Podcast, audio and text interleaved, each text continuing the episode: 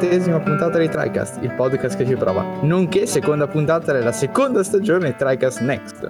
Ne approfitto subito ad inizio puntata per ricordarvi che potete trovare il nostro podcast su SoundCloud e iTunes, iscrivervi alla pagina Facebook TriCast e seguire TriCast su Twitter. Ma bando alle ciance, io sono Eric, il conduttore instancabile di questa trasmissione e qui al tavolo con me ci sono Ale. Quanto entusiasmo, buonasera. Matt. Buonasera. E Mattia.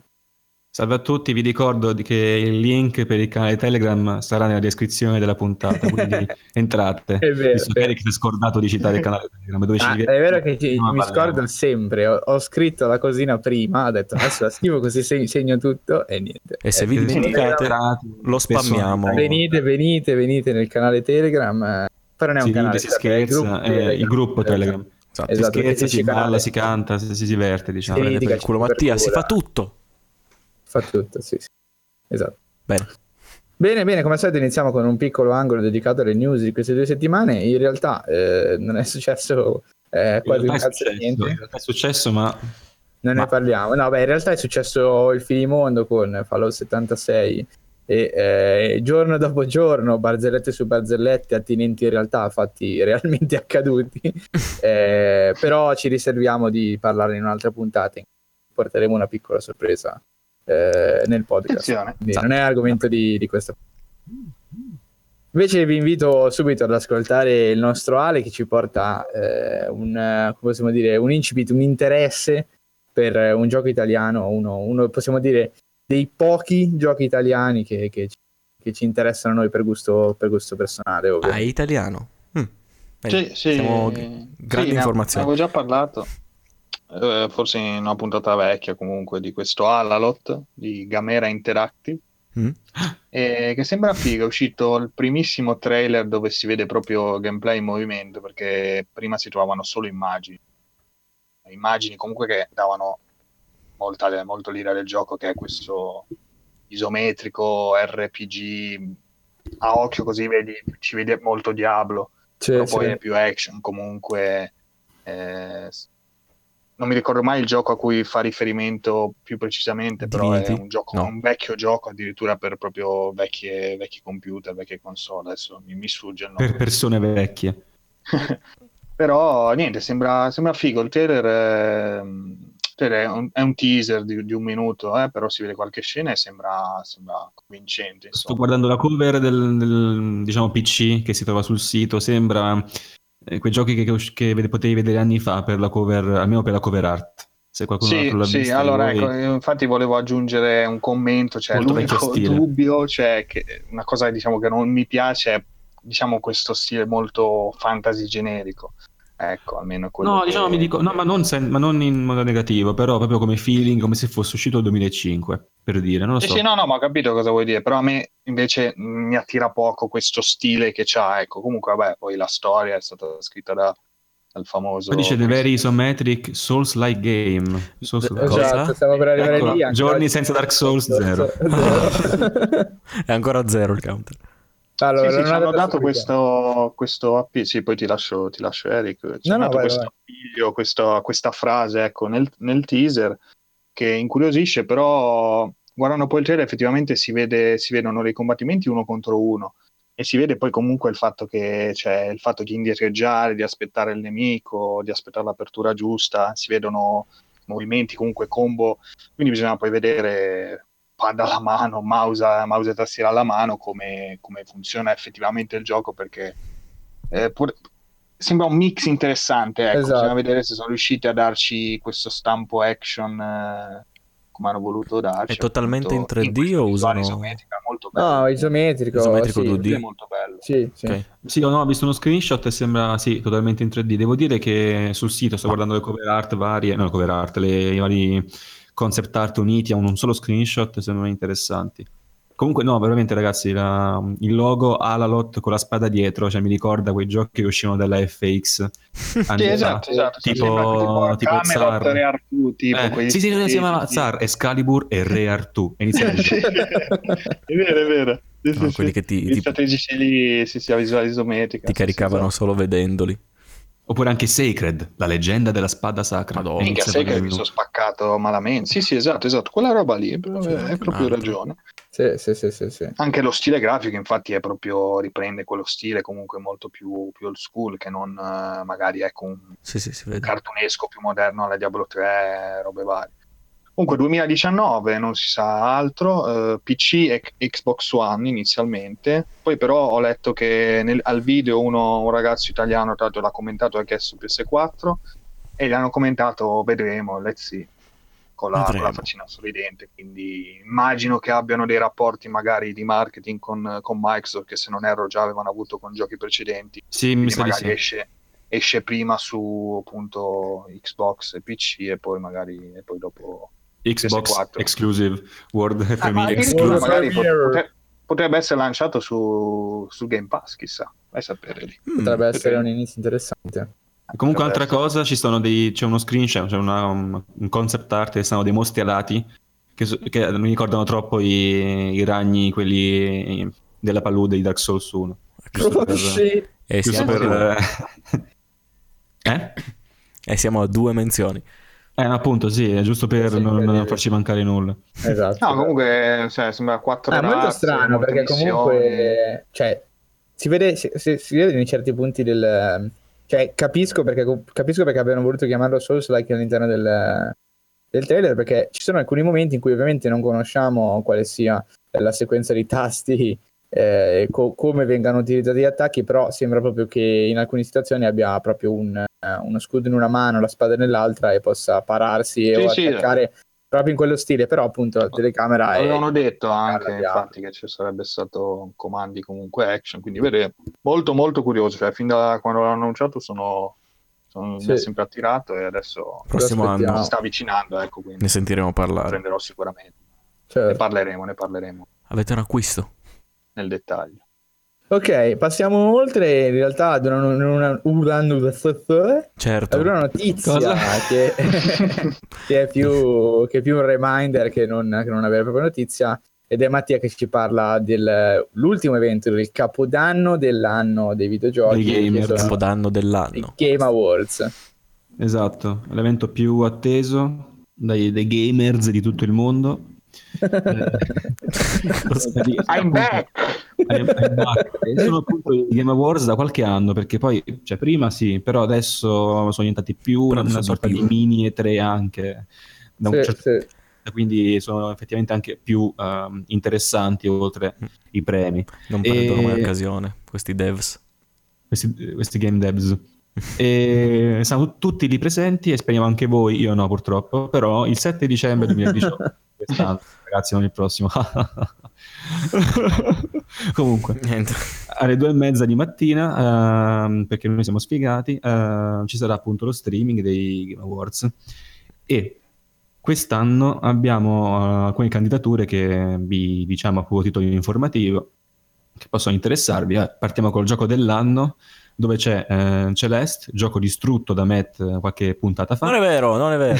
confermiamo tutto No, a me no, c'è è vero. me- Che bello che- guardate gli insulti che diceva il gioco Il belli- bellissimo come lo sviluppatore si chiama Matt McGames e lo stesso Matt che ha distrutto Celeste e Celeste poi è stato nominato come gioco dell'anno, quindi che è incredibile da non perdervi eh, Per l'eventuale non perdere, vittoria. se, se viene, esatto, se viene, se viene eh, vogliamo vedere, vogliamo sentire cosa dice al microfono. Se, se vince, Eh. Matt verrà escluso dal podcast per sempre. Ma scommesso. qua c'è disinformazione all'interno del podcast anche. Cioè, Confermiamo assurdo. tutto. Tra l'altro, se posso aggiungere una cosa, sono curioso anche visto che Eric ha giocato Dead Cells, Matt sta giocando Hollow Knight, se magari effettivamente alla fine della fiera questo Celeste eh, sia riuscito, secondo voi, poi a fare spazio tra questi due titoli, due ottimi indie, ecco.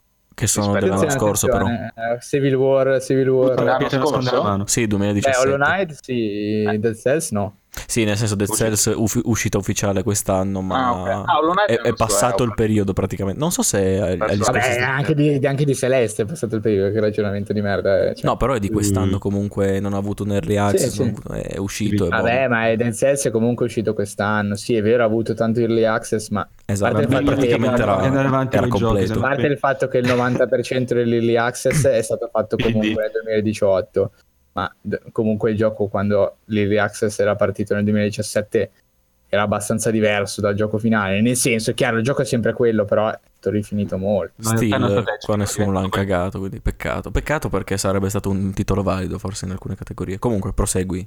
Beh, andando avanti c'è anche God of War, ovviamente. Monster Hunter World, che vabbè, ne parleranno altri, nel caso. Red Dead Redemption Beh, 2. Ne abbiamo parlato. ne hanno già parlato, infatti ne hanno già parlato, parleremo ancora. Poi Assassin's Creed Odyssey, anche che se... non si capisce perché sei qui. Mm, probabilmente le mazzette di Ubisoft e poi Spider-Man. Ubisoft. Attenzione, comunque noi, noi, ci dissociamo da queste affermazioni di Mattia Di Uguardi, noi non, non vogliamo assolutamente suscitare l'ira di Ubisoft e affini. E invece sì. E comunque, Matt, comunque Matt c'è Dead Cells in qualche categoria, l'avevo visto. Sì, sì, ah, sì, di questo? Cells c'è. Sì, sì, sì. sì, ah, allora sono scemo io. Eh, action game? Pensavo Altra... stessi parlando di, di Hollow Knight quando hai detto che non c'era No, in no. nessuna categoria. È nello scorso Ah, no. Game Cioè, Awards. Altra... oh, ragazzi, ragazzi, Oh. fate andare avanti. Altra categoria? Best ongoing game, che ma c'era anche gli altri anni, o di quest'anno Sì, e basta. Sì, C'era sì, c'era, c'era. Ok, Ah, c'era, c'era. Sicuro, Ovviamente Fortnite che- fa, ma- Vabbè, Fortnite potrebbe, potrebbe vincere, ma più magari a livello marketing probabilmente che di contenuti veri e propri. Beh, no, Mm, poverini, non lo dai, so. guarda che comunque ci puntano so, dentro, eh, eh. infatti io Sì, sì, ok, non lo gioco per Fortnite, dire, a però vedendo Nome mio Sky- fratello Mm.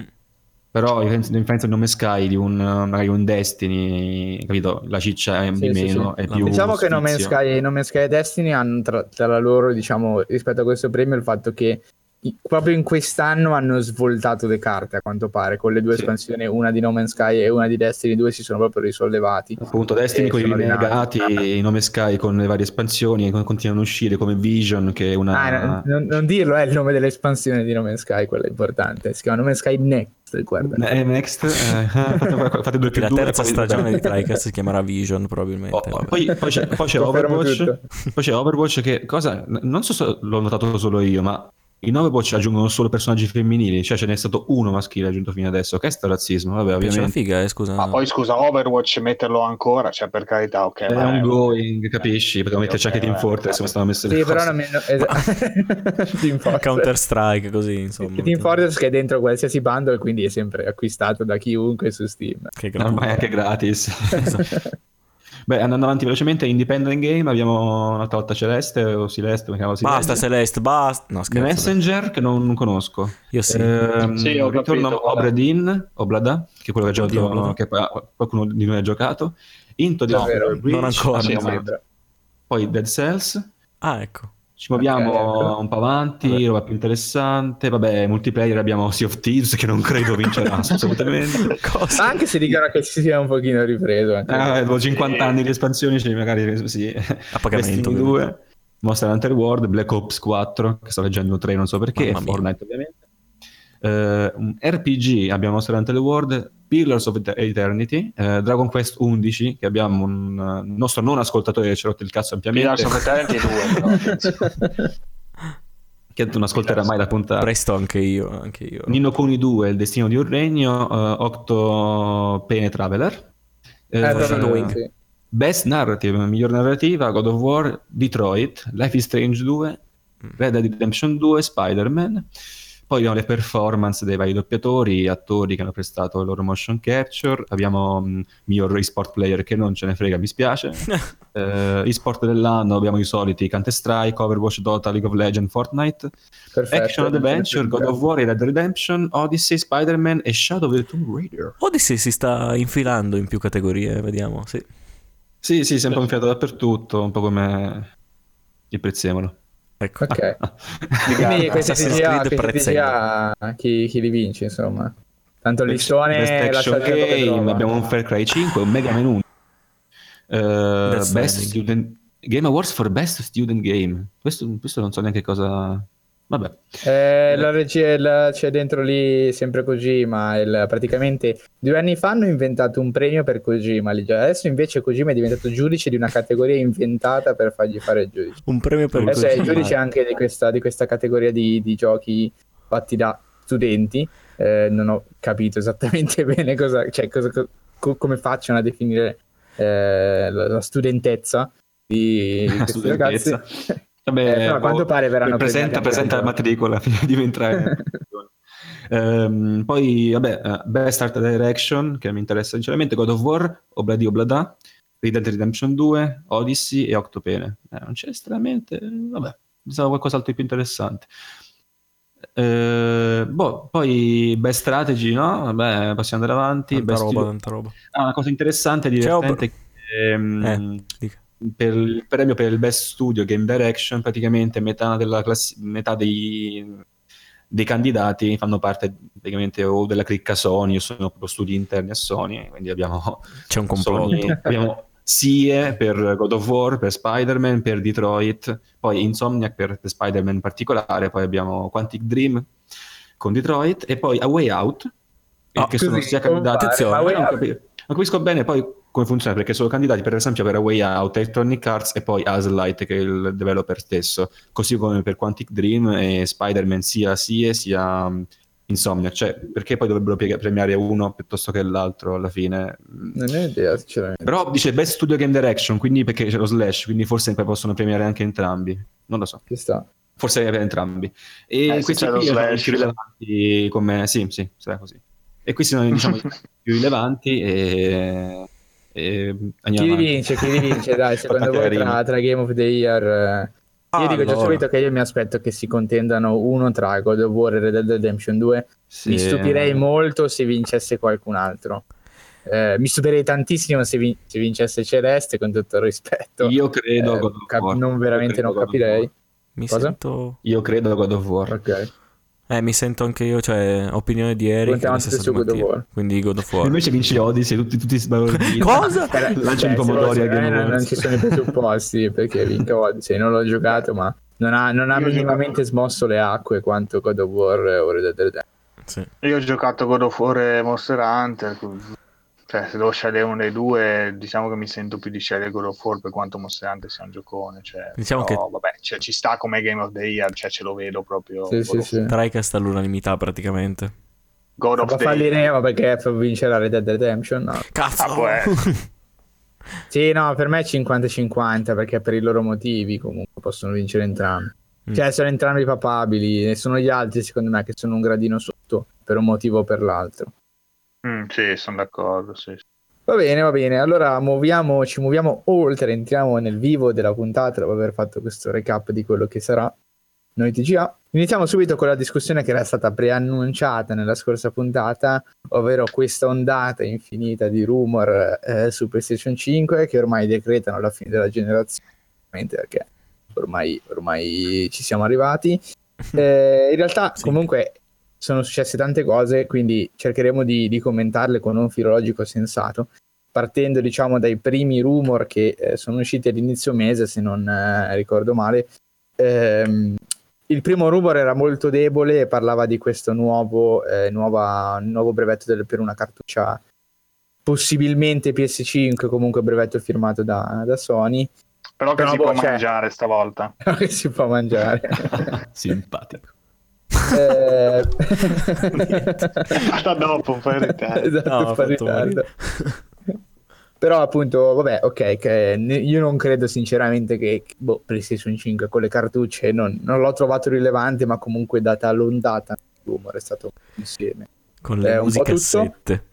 Ma guarda, Le cartucce ce le vedo mm, cioè, poco probabili per la console di, diciamo casalinga, perché comunque con Eh no, tutti i soldi che infatti. fa di, di Blu-ray penso che... Ma poi hanno, hanno- hanno loro no, il, magari. il Cioè, sì, del che- Blu-ray, cioè, Eh, sì, sì, esatto. C'è un tizio che vede la PlayStation 5 le cartucce in negozio e dice simpatici e poi lancia via la, la PlayStation. Prende una Switch. Quindi più che altro profuma proprio di vecchio la cartuccia, a meno che non fai alla Nintendo queste cartuccine super Ma vabbè, è chiaro che sarebbe una roba del PS5 genere. sarà portatile col dock, ragazzi. PlayStation Vita aveva le cartucce eh, po- pochi anni Sì, fa, sì, sì. cioè, comunque continuano a fare. Sì, però... solo sei anni fa. per PSP, gli UMD, ste cose. Madonna, gli UMD, ibridi. film UMD. Che Esatto. poi sta per dire umidi, se non si mette sapeva chi. Se li mettete in acqua si trasformano in una PlayStation 5. Si- no, si gonfiano semplicemente. Si sì. Vabbè, passiamo avanti, questo doveva essere un puntino a sé stante. Eh, entriamo più nel vivo con eh, il Reddit leaker, come li chiamano oggi, Rufenic Cookie 4. Che stai dicendo? Che cosa? Impazzito. Sì, Il nome un, del Reddit. Esatto, il nome del Reddit era che si pronuncia essere eh, un insider o comunque di saperne molto più del resto di noi mortali. Mm. Eh, a quanto pare, successivamente alla, alla, notizia che comunque certa che Sony non attenderà alle 3 2019, e la notizia ormai certa, ormai di qualche mese fa, che non ci sarà alcuna PlayStation Experience a fine anno, Madonna. dice questo, questo redditer, questo leaker eh, chiamato Rufenic Cookie 4, eh, e sostanzialmente come posso dire, ha già pianificato quello che sarà tutto il 2019 Sony e eh, si preannunciano a esserci due importanti eventi, uno nella prima metà e uno nella seconda metà, e eh, per, per, far cosa non si sa, cioè non si sa bene, ci si, si, ferma qui il rumor, due eventi nel 2019, eh, e con un prezzo comunque che, della console che sarà sotto eh, i 500, i 500 dollari.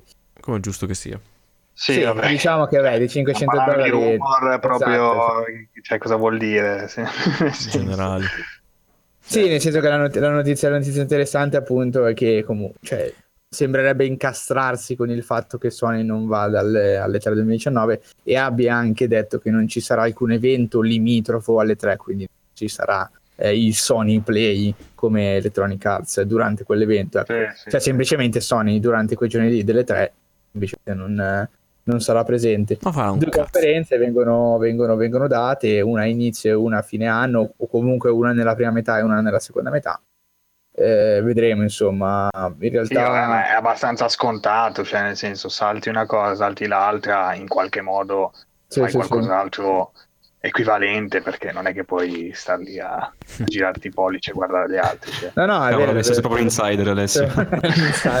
è lui, è lui è Rutenic Cookie 4. Oh, proprio... eh, confermo tutto.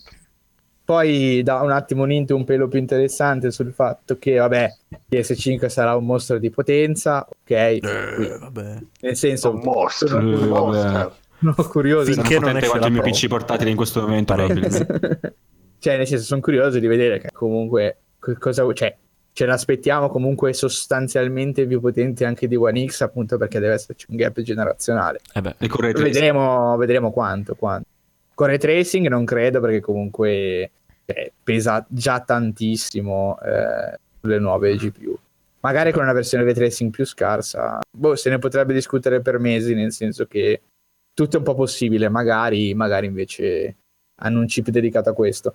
Mm. Comunque, poi eh, sempre questo insider per chiudere la, la cerchia di quello che eh, lui eh, prof- ci ha profetizzato noi poveri mortali. È, che insieme a PlayStation e 5 la Madonna, il suo telefono vibra con una potenza è incredibile. Eh, che uscirà insieme a PlayStation 5 anche il PlayStation VR 2, eh, una revisione completa appunto. Eh, Questa la sapevo. Nemmeno io. Con, uno, con una camera eh, built-in, quindi interna, e eh, con i nuovi Move controllers. E senza motion È molto sickness. probabile. Che sì, è molto probabile perché comunque il PlayStation VR odierno costa poco, una tecnologia molto molto cheap, eh, per forma il giusto, ci sta. Che venga Anche se, eh, cioè, per quanto sia il visore venduto di più, beh, comunque la, la gente l'ha comprato, non è che sono stati comprare tanto facilmente. Sony si può permettere mm. i soliti ritiri che fa con console e dispositivi che magari vai a sapere, cioè gli dai il vecchio, ti danno il nuovo comunque. PlayStation VR quando è che è uscito? Insieme a... Eh, bella a... domanda, mi ricordo l'anno.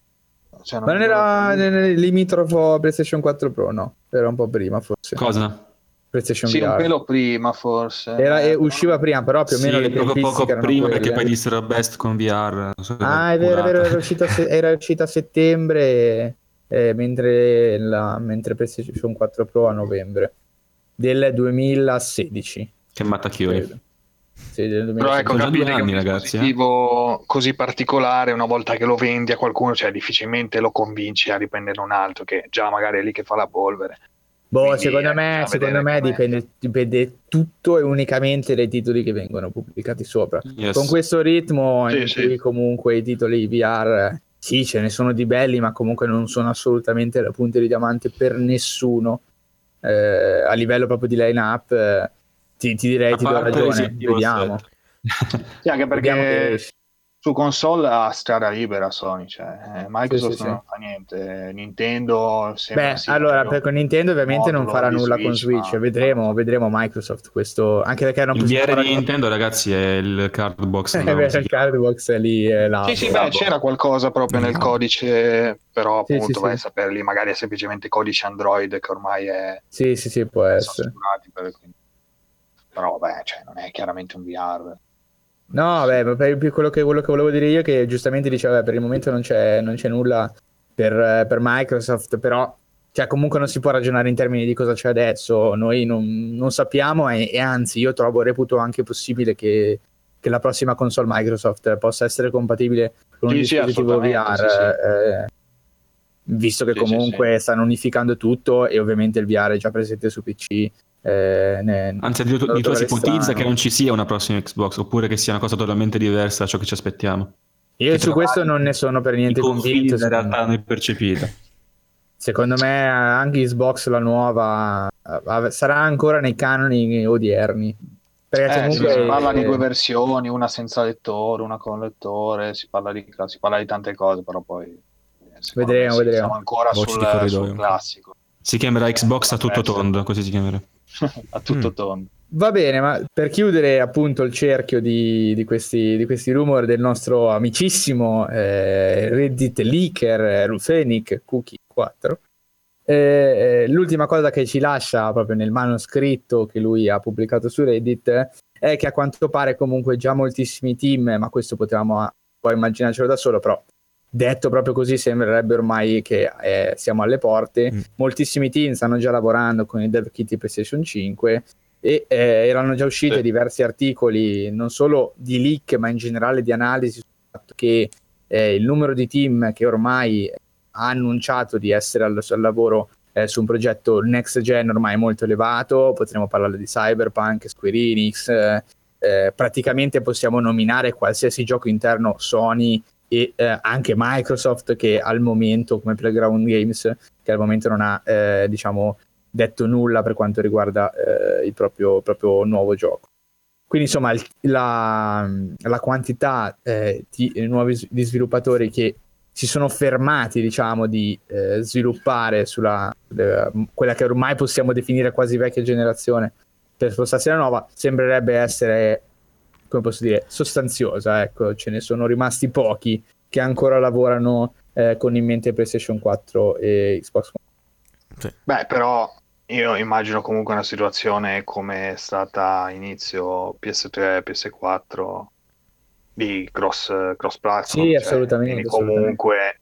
siamo sempre, cioè, anzi mi immagino ma non lo so, vabbè, sì, forse dire ancora, ancora, più incisivi, no, perché comunque si vede già che PS4 e One soprattutto fanno fatica, quindi figuriamoci.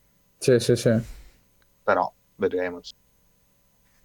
Si parla anche, diciamo, di quella che potrebbe essere la supposta potenza, diciamo, di, di questa nuova console. Abbiamo già detto, lui ci dice, sempre nei suoi manoscritti sacri, che sembrerebbe essere un mostro. Nostradamus. Eh, esatto, e che sembrerebbe essere un mostro. Io non me ne stupisco, diciamo, cosa aspettarsi da PlayStation 5 non saprei, cioè sono un po' sempre quelle domande che mm, uno sì, esatto. giustamente si fa per curiosità perché comunque sta a discuterne, però poi la risposta sì, pratica eh, viene sempre a meno. Eh, io non... Eh, io mi aspetterei, diciamo, eh, di poter magari giocare giochi PS4 in caso di retrocompatibilità eh, in 4K e magari anche 60 frame al secondo, visto che comunque già con PS4 Pro, che dovrebbe essere molto meno potente la nuova PS4, 4, mm. la nuova PS 5, scusate, eh, mi, già comunque fa dei buoni risultati in tal senso, quindi non lo so, 4K a 60 frame al secondo non ce lo vedo male retrocompatibilità con PlayStation 4 per tirare dentro anche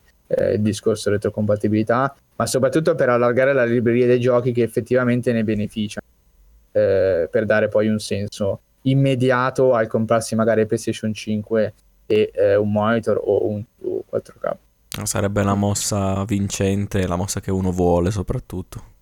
Eh, beh, bisogna vedere come è costruita a livello, diciamo, proprio di architetture, se possono permettere, se devono lavorare cioè, molto a un titolo per renderlo, diciamo, retrocompatibile, oppure se la cosa è nativamente adatta, cosa che io mi aspetto, eh, che sia, diciamo, nativamente supportato a livello sì. di architettura. Eh, sì, vediamo, sì. io vorrei, vorrei, una cosa del genere anche perché comunque così dai un po' nuova vita anche ai vecchi giochi, comunque è sempre un piacere comprare la console e sapere che magari hai qualche vecchio gioco PlayStation 4 che non è mai aperto, puoi giocartelo un po' meglio su PlayStation 5 perché anche questo, anche questo accade. Cioè, per me sarà sicuro al 100%. Per me sarà sicuro al 100%. Sì, anche per troppa me. roba su PlayStation 5. perché si sono create tutte queste librerie digitali, cioè non puoi di punto in bianco di agente, oh ragazzi mi spiace, ma si esatto. giochi che avete accumulato, anche perché poi con gli sconti comunque di una frequenza ormai, cioè qualche anno che ormai a livello di sì, console sì, siamo ai livelli di Steam, se non meglio, perché ammetto che comunque sì, no, cioè, vero, Steam fa saldi in determinati momenti, ok, uno si piglia, si arraffa mille giochi e va bene, però la frequenza dei saldi come ho visto su console, poi io magari non uso Steam, quindi potrei avere una visione più distorta, però a livello di notizie, cioè fanno i saldi di quelle, i saldi dell'altro, le offerte. Le sì, cose. diciamo che cioè. su, su, su, PlayStation Store rispetto a Steam ha dei momenti dell'anno in cui tutto va in saldo, quasi tutto va in saldo cioè proprio quasi tutto lo store tendenzialmente. Sì, sì, sì. Mentre su PlayStation diluiscono molto di più. Secondo me la qualità dei saldi è più o meno la stessa, però su PlayStation facendo questi piccoli pacchetti di saldi riescono anche a pubblicizzarli in maniera più minuta, capito? A farti vedere questo, questo, questo e quest'altro gioco in saldo. Mentre su Steam va, va, un po' in saldo tutto. Giappone, ti fa solo i giapponesi, esatto, poi esatto. roba, sì, sì. Riescono, riescono a farti vedere i saldi, mentre su Steam io ammetto che comunque gioco su PC però cioè, quando, ormai quando ci sono i saldi Steam non so neanche più da, da, che parte guardare, spesso non entro neanche più su Steam per vedere i saldi, perché tanto tutto è in saldo, cioè nel senso non... Sì, cerchi un gioco, vedi. Eh, cioè, cioè. Tanto sono appena passati quelli autunnali, giusto sì, per sì. dire. Esatto, eh, fra un mese e mezzo ci saranno quelli invernali, tra l'altro. esatto. E quelli natalizi? Eh, esattamente. E di vabbè, questo discorso era appunto tutta sta gente, tutti questi giochi, cioè ci sta che, che, uno se li possa tranquillamente. Esatto, esatto, il discorso di retrocompatibilità ha perfettamente senso. Mm. Eh, secondo me, cioè, se veramente stonerebbe tanto non fosse così, anche, anche tralasciando diciamo il, l'upgrade automatico o non automatico che avrebbe esatto, esatto. Eh, stonerebbe veramente molto. Anche perché alla fine, cioè, ma ormai, com- come, come ha detto Ale, no? ormai la quantità eh, di titoli e ah, con PS Now adesso anche di servizi no? che, che, si stanno accumulando eh. vanno verso diciamo una transizione fluida eh, tra una console e l'altra cioè al di là magari anche poi della spesa stessa che può avere no? ricomprare un gioco se te lo rifanno per la nuova, per la nuova console cioè c'è proprio la scomodità di avere le due console no? eh, da magari tenute sotto la tv o sulla scrivania dove, dove tenete le console insomma c'è proprio una scomodità che ormai puzza di vecchi quello di doversi prendere la briga di spostare le cose, attaccare questo, attaccare l'altro. Eh, secondo me è la, la, comodità prima di tutto ormai a livello di questi servizi, avere una console che fa tutto retro, retroattivamente eh, mi sembra la cosa più, più logica. Se contiamo sì, che sì, PlayStation Now cerca di portare adesso i giochi, i giochi PlayStation 3, eh, quindi mi aspetto che PlayStation 5 sia un pacchetto hardware che, che comprenda tutto. Eh perché altrimenti devo mantenere lì ancora eh, la PlayStation 4, insomma, boh, mi sembrerebbe molto strano. No, ma visto eh... il punto in cui siamo co- con l'industria e tutto, io mi aspetto delle cose veramente belle, non inaspettate eh. perché comunque no, ne stiamo parlando adesso, però cose del genere, dai. Sì, sì, sì, non sì, possono non esserci. Sono, sono pienamente d'accordo. Eh, sempre sulla potenza di PS5 c'è un fun fact che però diciamo è poco interessante dal punto di vista eh, fattuale eh, perché appunto abbiamo, c'è stato mi pare ad un, ad un evento eh, in cui hanno presentato dei pannelli ad 8K a 120 frame, no 120 frame scusate, scorretto 120 Hz. Eh, a quanto pare Sony avrebbe portato diciamo un video renderizzato eh, di eh, Gran Turismo Sport ah, sì, vero, che vero. girava proprio ad 8K a 100, 120 frame. Eh, quindi c'era la gente è eh, impazzita, ha cominciato a dire oh mio dio, ma quindi questi fanno girare Gran Turismo Sport no. eh, su un dev kit PlayStation 5. Tra l'altro, se ricordate ehm, sì. il come si chiama quello di famoso di Gran Turismo di Polifoni, vabbè mi sfugge il nome, l'aveva sì, detto ma anni fa de, di Gran Turismo 8K, eh, me la ricordo come notizia. Sì, no, Lui vero, sapeva già che c'era al lavoro questa tecnologia di Sony, proprio che Sony ovviamente lavorando su, su pannelli, sì, sì, su televisori. Quindi sì, questo pannello tra l'altro 480 pollici, una roba enorme lì, sì, sì, video, tra l'altro. Eh, sì, deve essere impressionante. Però, sì, vabbè, però dicevano, fanno... cioè, non è ancora il momento, ecco, esatto, cioè, non è ancora il momento del 4K, non... quindi figuriamoci. cioè, è veramente molto improbabile che Sony se ne esca con una console che è in grado di giocare in 8K a 120 no, al secondo. No, cioè, parliamo di una cosa mille, mille euro di console. Toccabile, esatto. Praticamente intoccabile anche dai computer di fascia più alta. Sì, sì, no, infatti. infatti. Quindi cioè, andare lì a speculare sul fatto che PlayStation 5 qua, cioè io, da, per come la vedo io, semplicemente loro comunque quando sviluppi un gioco hai un motore alla base sotto e hai delle impostazioni che non sono quelle che lasci al giocatore, sono molto più libere. Per come Infatti... la vedo io, loro, tra virgolette, semplicemente hanno prodotto il video con il motore di gioco su un computer, a quel punto hanno settato la risoluzione e il frame rate, ovviamente è una cosa massiva, perché comunque è qualcosa di massiccio da fare, eh, però non è che era giocato in tempo reale. Eh, su, su Infatti, stranamente è un po' misleading queste cose che fanno, cioè eh, magari possono anche aspettarsi che poi sì, possono sì, suscitare sì, rumori inutili, cioè, mh, mm, boh, eh, poi potrebbe anche essere deleterio per loro stessi, cioè, perché poi una gente ti aspetta qualcosa e dici no guarda stai, stai scherzando, non, non, sarà così potente, quindi magari potrebbe essere... Sì, però c'è leggero... i due eventi erano completamente distaccati, qua l'unione delle due cose l'ha fatta la gente pazza. Cioè, loro comunque non sono andati lì dicendo eh, siamo qui con una console, cioè loro sono andati al loro evento o hanno prodotto il video di Gran Turismo Sport perché Gran Turismo Sport è nelle loro file il gioco probabilmente più good looking in assoluto per quanto riguarda eh, le, l'auto, secondo me. Poi sì, è nato fraintendimento, quindi in parte sicuramente hai anche ragione. Da come io ho letto le varie notizie, però cioè, è la gente che è impazzita di fronte ad un indizio che non era un indizio. Però Vabbè. può passarci. Tanto mi è venuta in mente anche una cosa brevemente che una feature inserita nella Pro do, eh, sì. in seguito alla modalità eh, potenziata per i vari titoli non sì, la turbo e la boost sì è stato il super sampling se ricordo sì, bene sì, sì, sì, sì, ricordo che se tu Eric lo sai se mi confermi è quel, quell'effetto che eh, ti, ti, migliora la risoluzione percepita no? quindi se hai un 1080 però ti migliora, correggimi. Sì, sì, sì, no, è giusto, giusto. Eh. Sostanzialmente Quindi magari, ecco, di... per dire, mi, mi, aspetto comunque magari nella nuova che tu hai sempre magari, che ne so, la, lo standard diventa il 4K, però tu avendo comunque il pannello sì, 1080p, sì, hai questo super sampling attivabile eh, che ti dà sì, una, diciamo un'impostazione molto l'immagine esatto. rispetto alla, alla 4 normale se ce l'avessi lì o la, sì, o sì, sì, Pro, esatto. Cioè. Sì, sì, sì, sono d'accordo. Cioè, l'impostazione è analoga a quella che abbiamo adesso su PlayStation 4 Pro, ma ovviamente è meglio fatta data la potenza maggiore eh, della console. No, no, no, è pienamente, pienamente possibile, plausibile. Eh, l'ultimo rumore, poi finita la fila, in realtà ci sarebbe anche il rumore di tutte le varie date di uscita, del fatto che, oh mio dio, quindi allora della Last of Us 2 al lancio di PS5 però è abbastanza inutile qua discuterne, cioè quando lo annunceremo sapremo, è abbastanza secondo me scontato che usciranno al lancio lì The Last of Us 2 e Ghost of Tsushima. Magari Ghost of Tsushima e Death Stranding sono un po'... Bloodborne 2. Ghost però... of Tsushima. Shit, oh shit.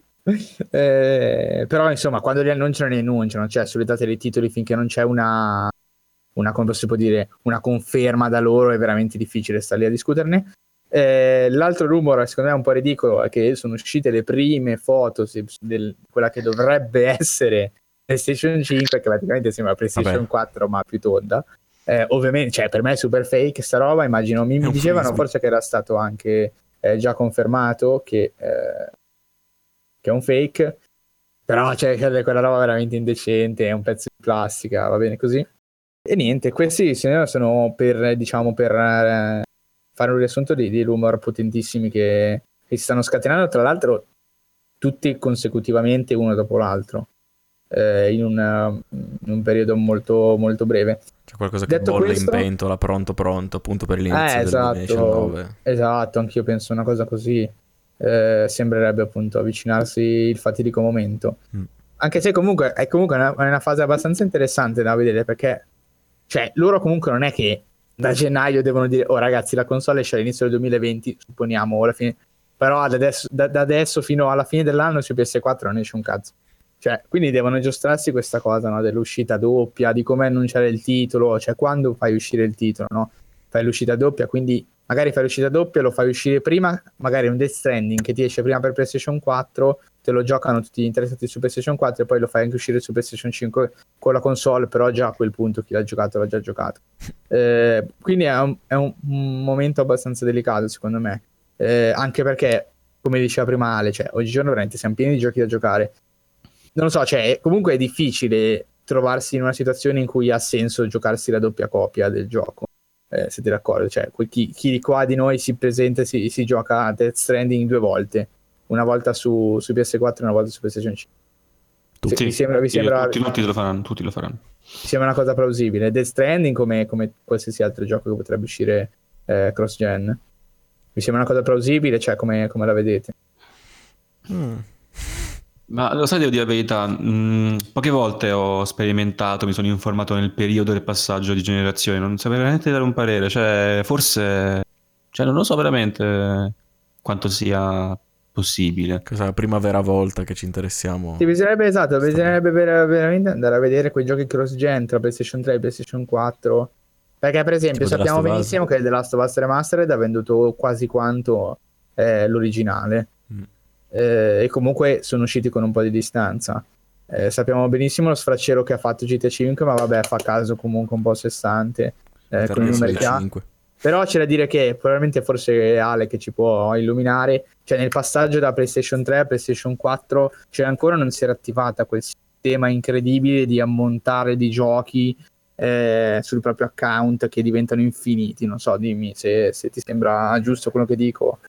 Cioè Beh, il passaggio allora, da PlayStation 3 a PlayStation 4 non, non, non è stato fatto con questa montagna incredibile di giochi ancora da giocare. Vabbè, effettivamente no, mi ricordo anch'io al lancio non c'avevano quasi nulla la Sony, cioè che c'aveva sì, a parte sì, Shadowfall, sì, sì, dei, dei, titoli che comunque non, non, riuscivano proprio, non c'era niente di interessante proprio nei primi periodi. Ma è quasi sempre no, stato così comunque?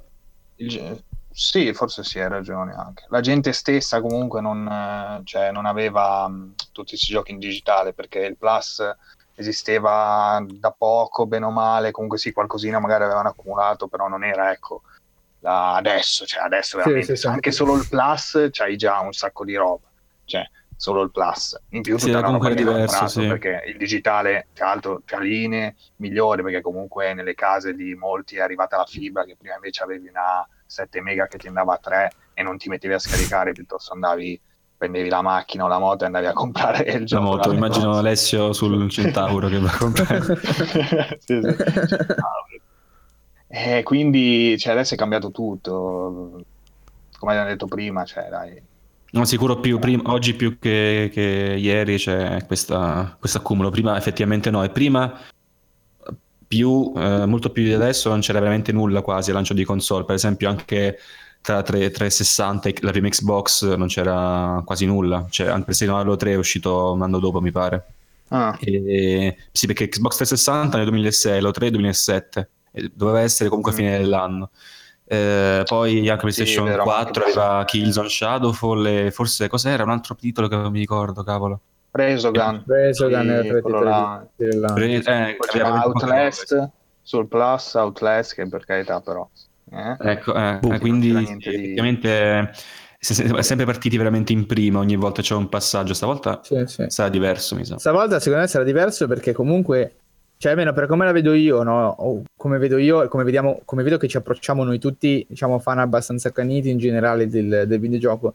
Cioè, già dalla generazione passata ne abbiamo avuto una scarica fulminante di titoli bellissimi negli ultimi 2-3 anni di cui ovviamente non potendo giocare 24 ore su 24 se ne è saltato più di qualcuno. Troppi. Quindi se non arriva PlayStation 5 e PlayStation 5 non mi mette un grande full stop sulla generazione mi dice devi fermarti, devi giocarci per forza, tra virgolette, proprio a livello diciamo di marketing, ti devi fermare e giocare questi giochi perché sono devastantemente belli e superiori, diciamo. Cioè, nel senso, non mi vale neanche l'acquisto della console, perché comunque io sulla vecchia ho, tra le cose che ho già e quello che posso recuperare ad un prezzo molto inferiore, una qualità estrema eh, di giochi. Cioè, ma potremmo eh sì, nominare chissà quanti che non ne ho ancora giocati e che comunque vale la pena. Assolutamente. La differenza recuperare. chiaramente si è assottigliata perché se da PS3 a PS4 comunque il salto sì, qualitativo sì. proprio a livello di console, cioè ormai la PS3 veramente no, non, ce la fa, cioè, non ce la faceva più uno in quel momento magari non se ne rendeva conto, io stesso non me ne rendevo conto, ma poi nel momento in cui ho avuto PS4 e sono tornato alla 3 per un attimo che volevo vedere, cioè, è vomitato. E tu che sono. I menu che non si muovono, sì, cioè sì, per sì. caricare un gioco mezz'ora, i caricamenti infiniti, ma per ogni cosa che faccio, cioè banalmente anche solo quello. Ah, ma non è eh, sì, non il rumore, la lentezza, tutto, cioè no, zero, zero. Sì, PlayStation solo che non si apre, perdere. Madonna. Adesso però no, perché comunque c'è cioè, PS4 una buona macchina, c'è ma anche appunto l'Xbox, cioè sì, come se utilizzo... Sei passato, se sei passato a Pro come noi, ancora di più. Cioè, io comunque sulla sì, Pro, sì. Mica, cioè, mi devono convincere, cioè, oddio, mi convinceranno facilmente alla fine. Però, sì, sì, cioè, comunque, cavolo, ho fatto la spesa relativamente poco tempo fa, eh, ho una Pro, mi gira tutto abbastanza bene, cioè io poi mi accontento, ecco, non sono uno troppo esigente, cavolo, prima di spendere tanti soldi. Esatto, questo magari, che sto dicendo, esatto. Cioè, e proprio per questo esce lo stesso, sì. e Ghost, cioè quello che avete già esatto, detto, escono esatto. tutti, e vedete che cazzo c'è. È questo che sto no. dicendo, proprio per questo, perché dico, ma allora cioè, fare queste doppie copie di transizione no, per rendere una cosa un po' più fluida, cioè, messi come siamo adesso, non so, cioè, non è, per, per, come la vedo io, non è automaticamente una buona scelta. Poi magari lo faranno e lo sarà, ma non è così scontato che sia. Boh, spero no? facciano tipo tutte le enhanced, però tipo, non lo so, non, non so quanto sia fattibile effettivamente, tipo che, non lo so, avendo il gioco originale su 4 boh, hai il codice sulla 5, no? Eh sì, è complesso, è complesso, perché eh, tenendo però mi sembra troppo macchinoso o in perdita, cioè, o, o, ci perdono troppo loro effettivamente, non mi sembra... Allora, secondo me comunque smenteranno a prescindere di, di fare la storia della doppia copia, cioè del farne uno e poi farne uscire l'altro, perché comunque tutta la generazione di PlayStation 4 è stata all'insegna di questi remake e remaster che arrivavano in continuazione, no? questi che per, perché così ti ridiamo meglio, perché così sono più belli su una nuova console, ok, pensiamo magari anche al Crash, vabbè, allo Spyro adesso, poi è uscito Shadow the Colossus, tra i migliori, quelli meglio mm. fatti, intendo. Sì, tra l'altro Spyro cioè, poi non è, che, non è, che, adesso arriva PlayStation 5, quindi grande blocco e quindi si riparte da capo e mi devo rimangiare. Oh, sì, speriamo anche perché come hai detto, come detto, anche come PlayStation 3 PlayStation 4, 4 5 sarà diverso, quindi boh, eh, per dire un The Last of Us era quasi solo quello, doppia copia ci sta, ma tu fammi doppia copia di Death Stranding, di Ghost of Tsushima, eh, di Days Gone per dire, eh, diventa Secondo me la molto più evidente, eh, fluida. Sì, cioè... molto, diventa molto più evidente la, la, la fregatura oppure no, la scocciatura di comprarsi un'altra sì, cosa sì, sì, e giocare solo in modalità enhanced effettivamente. Esatto, Quindi, boh. esatto. Per questo dico, mi sembra strano. Vediamo, vediamo, perché vediamo, vediamo anche loro come hanno preparato magari la lineup di lancio, perché comunque eh, non è che esce domani. No, ma eh, molto si presume presto. che manca ancora un mese e Dai, fra, fra 5 mesi fanno vedere il controller come l'anno scorso quelli a no, banana anche perché parliamo comunque di una console come PS4 che nella totalità siamo adesso a quota 86 milioni e ci butto anche un 90 milioni dopo Natale la butto lì sì, magari sì, 90 sì. troppi comunque siamo lì cioè come numeri è chiaro che cioè, hai, tal- hai un numero talmente grande che e poi sai che tanto venderà tutto bene. Quindi insomma, non è che di sicuro non spostano nessun gioco solo su PS5, cioè di questi che abbiamo citato, perché sarebbe follia. Anche però devi, devi, esatto, però... devi costringermi no? in qualche modo a voler eh, no, no, esatto, esatto, esatto. Cioè. Però, boh, vedremo. Se no, niente. Cioè, ti dicono, guarda, se lo pigli, metti la, la copia PS4, te lo giochi meglio sulla 5. E basta, boh, non lo so, mm. vedremo eh, purtroppo senza, possiamo sapere niente. Va bene, va bene, dai, eh, continuiamo. Eh, passando a un altro argomento, chiudiamo il rumor PS5 perché comunque, cioè, diciamocelo chiaramente, potremmo stare qui a discuterne per ore e ore e ore senza cavare eh, il ragno dal buco. Beh, Sognando. Ma vi ricordate NX? Eh, fare... Quando c'era Project Scorpio, ragazzi. Cioè, oh, PlayStation 4 Neo. Ma io non cioè, so capire momenti incredibili. Ma Microsoft ha annunciato Project Scorpio e poi Xbox One X, cioè fare tutte e due le console. che poi uscita l'Xbox One X griffata Project Scorpio. Questo è vero, vero. No, avevo letto una domanda simile di... per NX però. Ma adesso che hanno annunciato Switch, Nintendo cosa farà di NX? boh, niente, ho chiuso oh, internet. Chiudete l'internet. Esatto. Probabilmente se ci saranno altri rumor vi, vi aggiorneremo, ne discuteremo ancora. Eh, diciamo che è, è nostro, il nostro unico piacere, dirty pleasure, andare avanti per ore e ore e discutere di queste cose senza veramente cavarne nulla eh, da, da, da, niente, perché si discute sul niente. Dicendo... Ma a quanto pare vi, vi piace, quindi perfetto. Eh, in, generale, in, generale, piace, quindi va bene così e a noi costa anche poco, eh, perché ci comportiamo così anche nella vita vera. Eh, e quindi vabbè, andiamo avanti. In realtà, questo è un podcast dei videogiochi e come tale portiamo anche i videogiochi incredibilmente e eh, oggi ne portiamo uno clamoroso, mi dice Mattia, il miglior gioco mai fatto nell'intera storia dei videogiochi, mi ha detto. Esatto. Me l'ha detto. E, e non è Halo. E, non è Halo, e non è Halo. Musiche migliori anche. Musiche migliori di sempre, eh, fatte dal cugino di Mattia, appunto. eh, si chiama Kojima, mio cugino. Kojima, si chiama. Kojima. Eh, oggi Mattia ci parla di Spider-Man.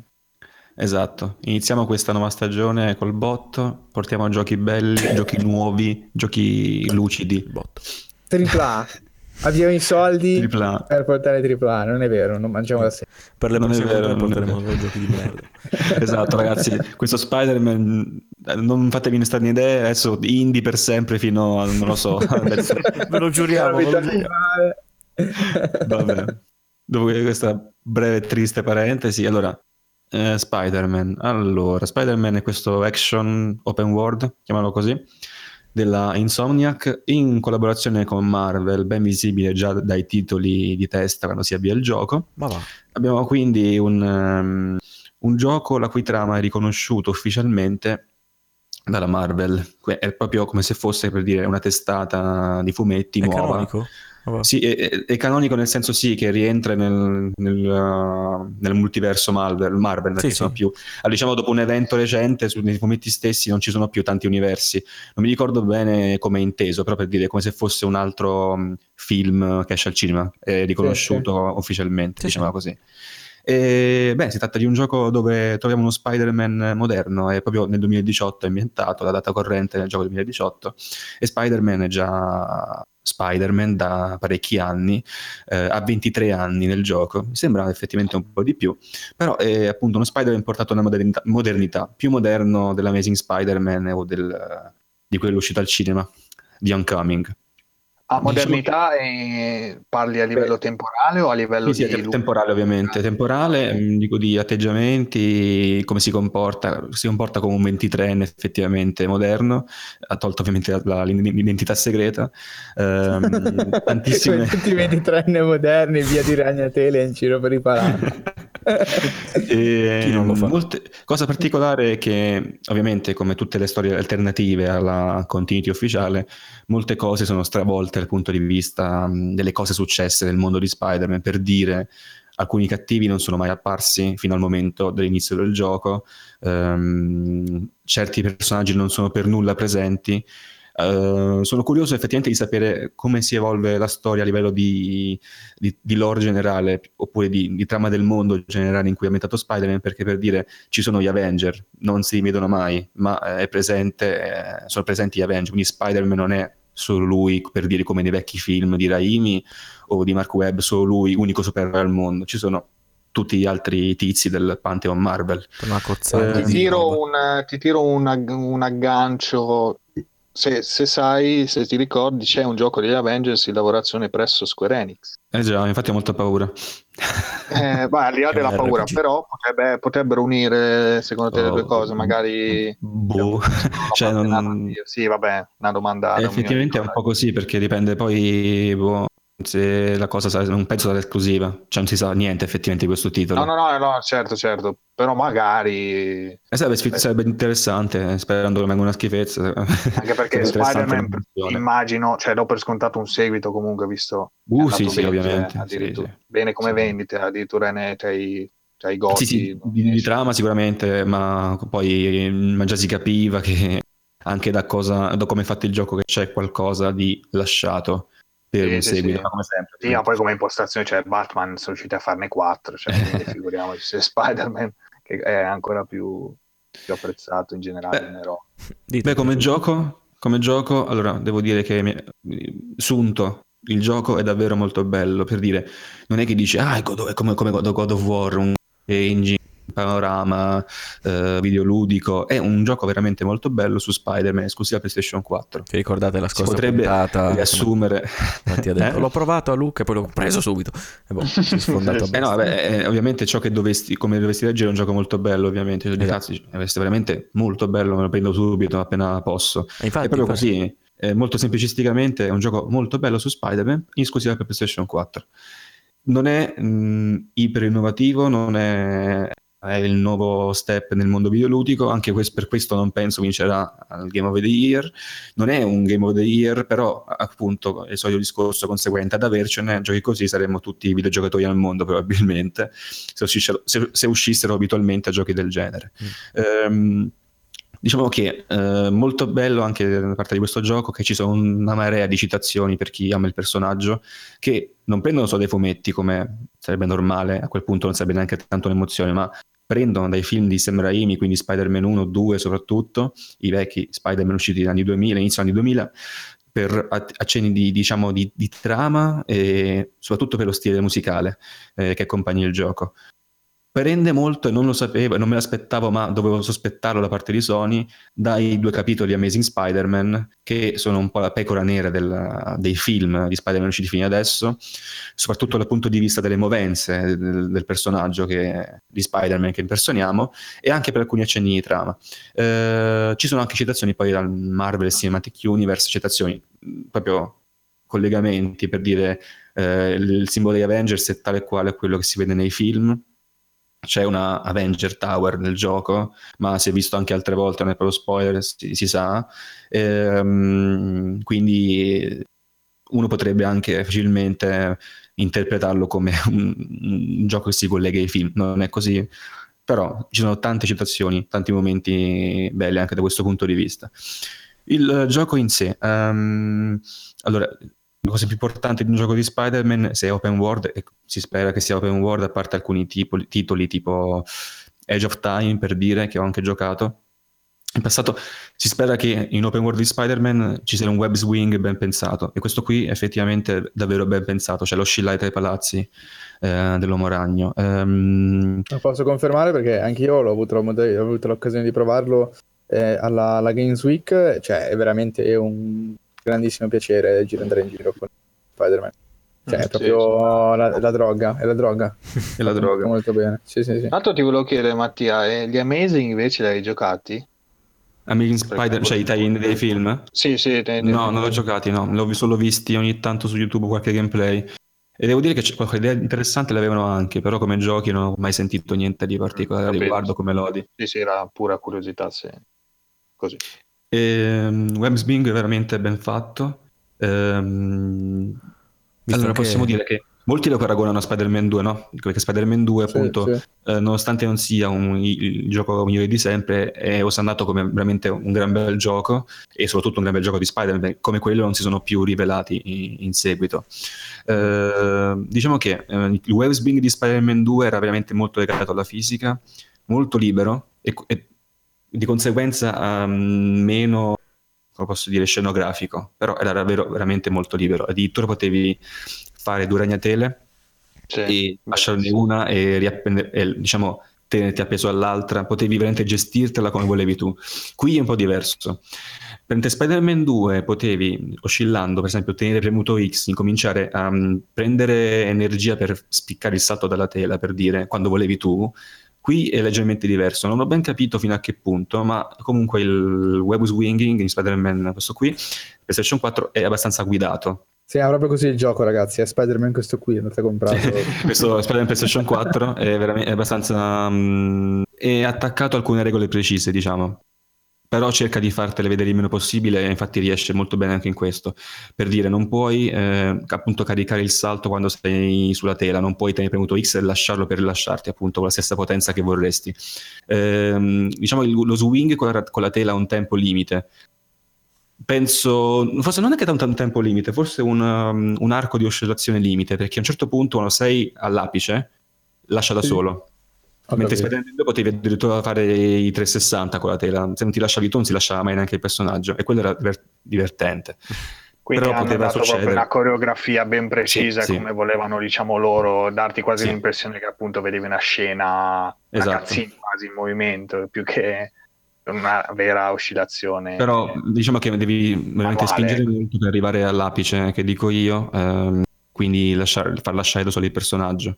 Eh, altri limiti che si possono vedere è che quando insisti troppo su, te- su un unico appunto filo di tela, per esempio girando intorno a un, per dire c'è la chiesa, no? a tipo dei, de- delle punte, no? come delle costruzioni, sì. non, adesso non so come si, come si dicono, forse, eh, tu ci giri intorno con la tela, no?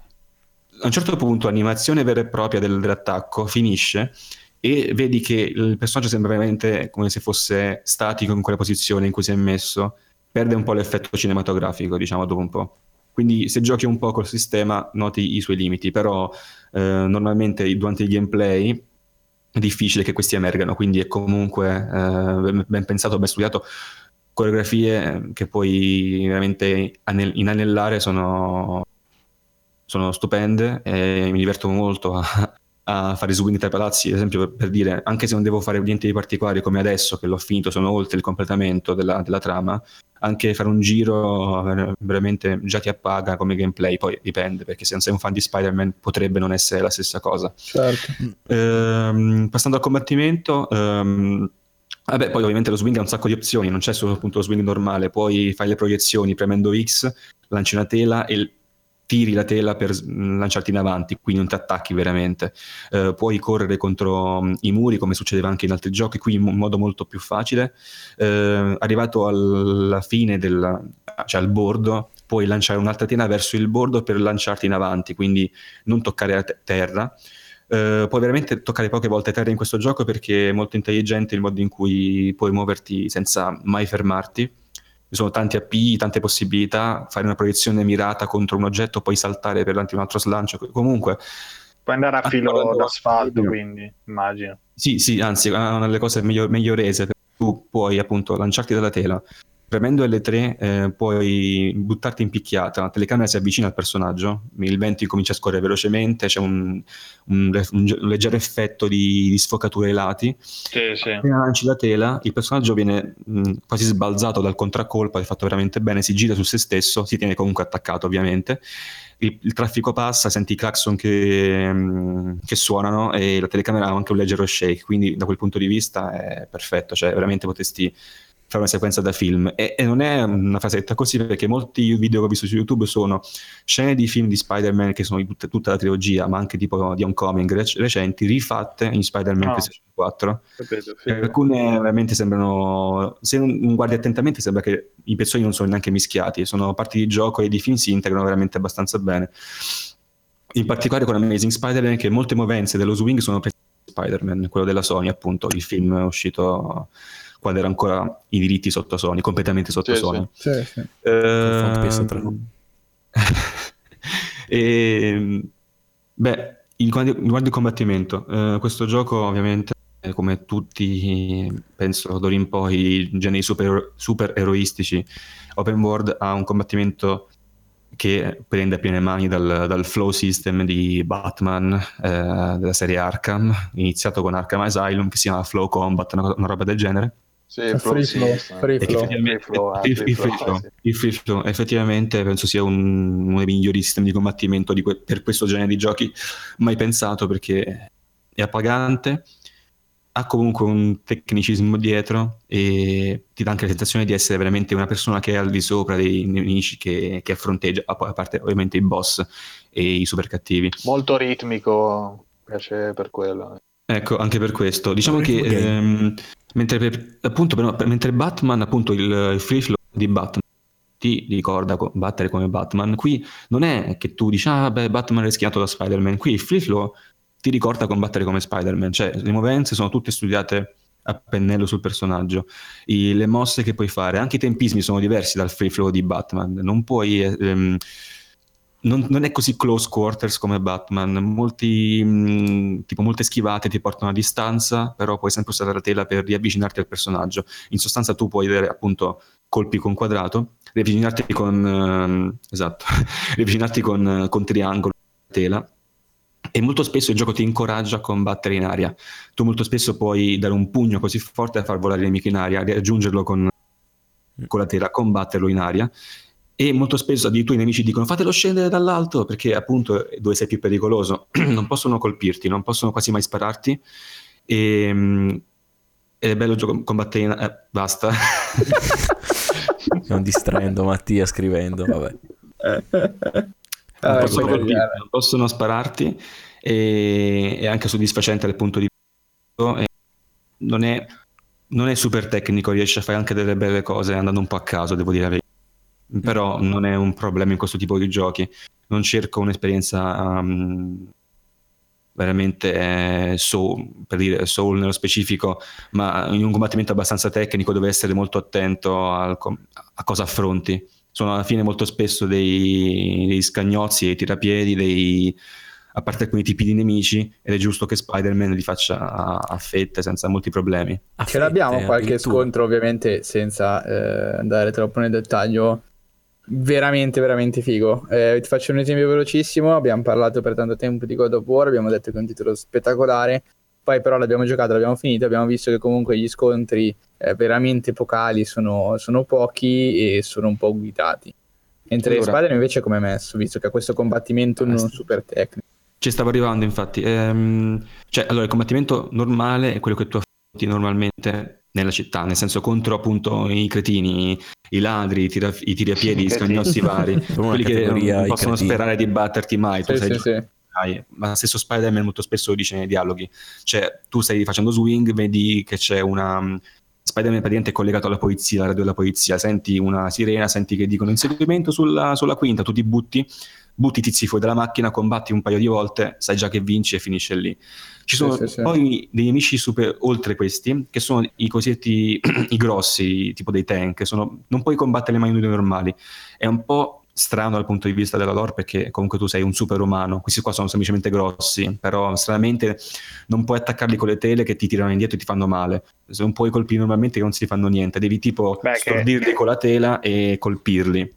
Sono quelli come Batman, no? Gli scudi, quelli con gli scudi. Sì, sì, no, sì, perché poi tra i nemici sono quelli con gli scudi, quelli con le armi, che sono leggermente più pericolosi, fino ad arrivare ai jetpack che sono ancora più pericolosi eh, e tu puoi fronteggiarli però non solo con pugni e tele, ma con tanti gadget che sono praticamente un rimando al nuovo concetto di Spider-Man lanciato poi nei film della Marvel, questi, l'ultimo che è uscito, in cui Spider-Man ha tanti gadget, hai la tela normale, hai la tela che praticamente istantaneamente attacchi i nemici al muro, hai, la hai il, tipo un dardo elettrico che puoi sparare, un ragno robot che ti può aiutare, quindi non sei uno Spider-Man classico sprovveduto da quel punto di vista, hai tanti gadget con cui affrontare i nemici più forti ma anche facilitare ehm, il combattimento contro le orde di nemici normali. Quindi ci sono questi nemici intermedi, quelli con gli scudi, che richiedono un, qualche mossa in più. E eh, i nemici grossi che effettivamente stonano un po' con eh, le capacità di Spider-Man, ma puoi comunque affrontarli normalmente. Poi si arriva ai boss. Uh, I boss non sono tanti nel gioco, eh, hai qualche encounter effettivamente anche prima combatti- del combattimento vero e proprio. Sono molto scenografici. Come i web swing, sono, i loro combattenti sono abbastanza guidati, devo dire la verità. Non sono. A parte forse il, fina- il combattimento finale, non c'è molto tecnicismo. Ah. Non c'è molto tecnicismo. Eh, tra- si tratta molto spesso di schivare a tempo e di di, di, colpire il momento giusto, ma non nel senso appunto tecnico ehm, di un soul per, per dire, ma eh, molto, più, appunto, molto più Poi diciamolo, cioè, scusami Mattia, ma il geniale marketing del gioco, cioè alla fine ne aveva, sembra che ne aveva spo- mezze spoilerate due di boss, perché una è quella di contro Electro, quello mi sembra sì, Electro, sì, sì. sì, che, sì. Eh, che c'è l'inseguimento, lui che ti spara le flashate di elettricità eh, e poi c'è quello invece dell'inseguimento dell'elicottero che è quello lì il, sì. quello negativo, lì, negativo come si chiama? Eh, sì, eh, sì, sì, sì, mm, ok, negativo. Sì, sì. Cioè, non mi ricordo il nome. Ho presente perché nei trailer facevano vedere queste due. Queste due sì, appunto, questi qua appunto sono gli encounter che hai prima degli scontri veri e propri. Ah, non sono capito, capito. Poi perché molto spesso sono situazioni che ti portano a, comb- a incontrarti col boss, però non è detto che in quel momento, o forse anche in quel momento, potessi combatterlo. Ma sono stati molto intelligenti perché non hai visto veramente ciò che succede nel gioco in quelle, in quelle situazioni. È una cosa un po' alla film, eh, alla Marvel molte volte.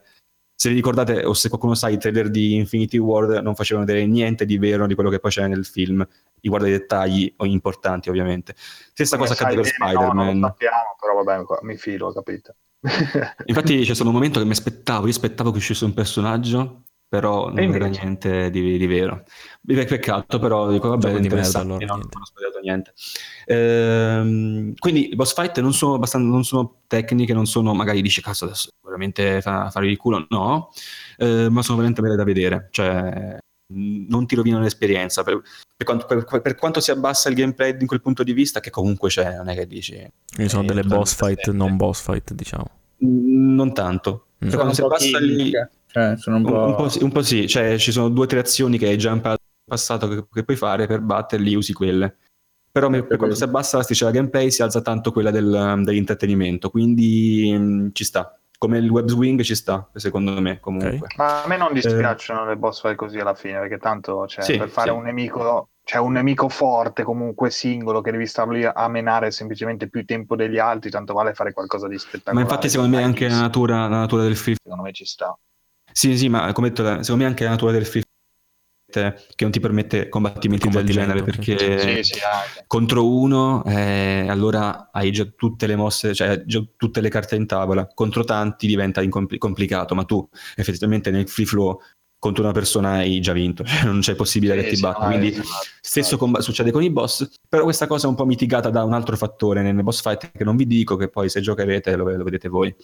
Uh, quindi ci stanno anche le boss fight, Mm? Nel gioco ci sono costumi selezionabili, per quanto riguarda gli extra, costumi selezionabili, tante chicche riguardanti il personaggio di Spider-Man e il mondo che lo circonda, che possono essere appunto anch'esse collezionate e che sono in sottoforma di zaini. C'erano gli zaini che Peter praticamente lasciava in giro nei suoi primi anni da Spider-Man, li incollava appunto al muro con la ragnatela. Tu puoi passare, li riapri e scopri oggetti vari che poi Peter narra per raccontarti, ah questo è per dire la foto di quando ho fatto questa cosa qui. Questo è l'oggetto con cui questo mi ha picchiato ai primi tempi che ero Spider-Man. È una cosa interessante, effettivamente. Ma sono degli zaini di pelle o di nylon? Eh, effettivamente, infatti, poi c'è anche la giustificazione per quanti zaini, cioè tipo, sono tipo una cinquantina. È giustificato perché sono 50 zaini, perché sono così tanti, effettivamente. Che uno che ha 50 zaini dice: Ma questo che cavolo, cavolo fa? Quanti soldi spende? Questi soldi, i soldi dell'essere è, supereroe li spende in zaini. è tutto giustificato. Devo dire la verità, e molte cose sono giustificate, anche cose più stupide. Mi è piaciuta sta, questa cosa. A parte i boss boh, che non riesce a combattere con mani nude, però, no, i boss, i, tipo i i mini boss, dai, i tizi grossi. Sì, sì. Um, poi, cosa molto importante del gioco che mi sono scordato di dire all'inizio, però è veramente molto importante, è la musica. Che poi sulla nostra pagina Facebook ho già postato un video che parla di come è stata concepita la soundtrack. Soundtrack secondo me superiore a quella dei film recenti, a pari merito con quella dei film di Raimi, che us- utilizza molti archi e molti cori per appunto esprimere il volo di Spider-Man in mezzo ai palazzi. Qui abbiamo la stessa cosa, la musica è veramente iperdinamica eh, appena inizi, allora ti, ti, butti dal palazzo, fai la prima tela, incomincia, uh, incomincia subito dopo incominciano anche i cori, appena incomincia a essere un po' più veloce. Cosa che appena atterri, primo? I violini, poi okay. possono okay. incominciare tutti gli archi, quindi poi trombe, cori, dipende anche da come swing, se vai veloce, se vai lento, se stai cadendo. È molto attenta a ciò che fai ed è veramente seamless il passaggio, ti rendi conto poche volte di come si è cambiata la musica, cioè a livello meccanico magari senti una traccia che, che si inserisce dici ah, aspetta adesso è partita la traccia di violini. Molte poche volte lo dici poche volte lo pensi.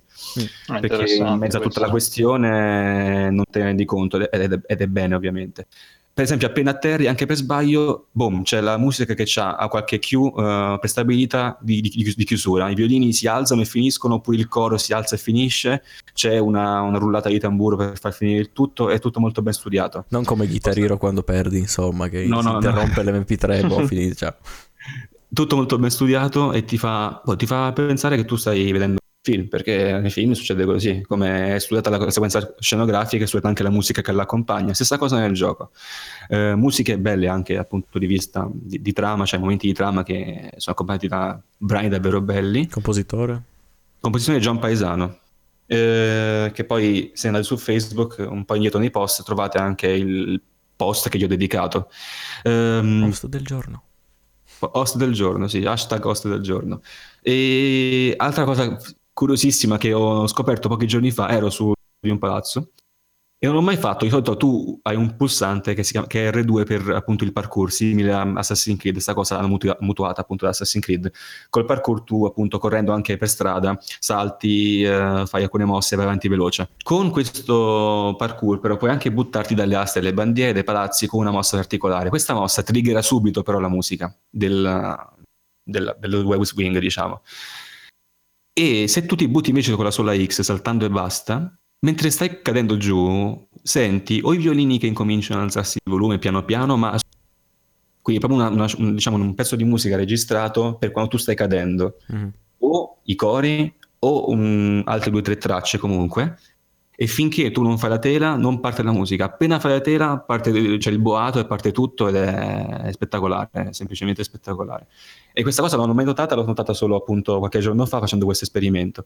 Poi ci siamo dati a foto con cui puoi divertirti, addirittura Spider-Man può fare i selfie, tante cose che poi come detto rendono moderno questo Spider-Man, per dire Spider-Man nel gioco ha un account Twitter con oh, cui sì. puoi interagire ah, nel menu, tipo vedi i post della gente. Ok. Ci sono scene anche registicamente ben fatte che mh, coinvolgono l'uso di telefoni e messaggini che ti dice, vabbè, allora questo sì, questo, questo Spider-Man è ambientato ai giorni nostri. E devo dire che eh, logisticamente, per quanto riguarda trama non dirò niente, ma logisticamente alcuni momenti sono semplicemente da film. Cioè, io sto guardando un film di Spider-Man, a volte pensavo questo, questo potevo vederlo al cinema, ho pensato. Quindi altre volte, attenzione. Altre, altre, volte invece ho detto, mm, perché ci sono alcune, penso, uh, diciamo, so, Forse mossi dalla fretta nello sviluppo, non ho idea di cosa sia successo.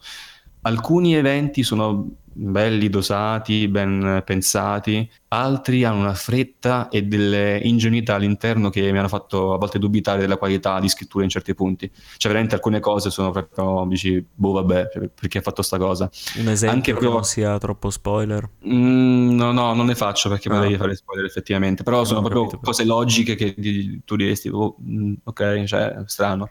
Okay. Anche a livello di, tipo di, ci sono scene, anche delle scene extra come nei film Marvel, non è un segreto e ce n'è una che per quanto sia bella a livello di musica, a livello di scena, dici però sì, strano, non è una cosa che farebbe Peter così alla leggera effettivamente. Ci sono ah, eventi di trama molto, molto pesanti, ci, si, si commuove, si ride, si piange, è, è fatto veramente bene. E ci sono certi rimandi ai film fatto la, pe- la pelle d'oca in certi punti. C'è una frase che dice a un certo punto Mary Jane che ho detto non è... Po- cioè, piango dentro. E... Fuori, no? E... no, fuori no. In quel momento no, sotto la pelle d'oca, però veramente, veramente, in alcuni punti di vista ben fatti, in altri dei piccoli cali strani che non mi spiego molto bene, però.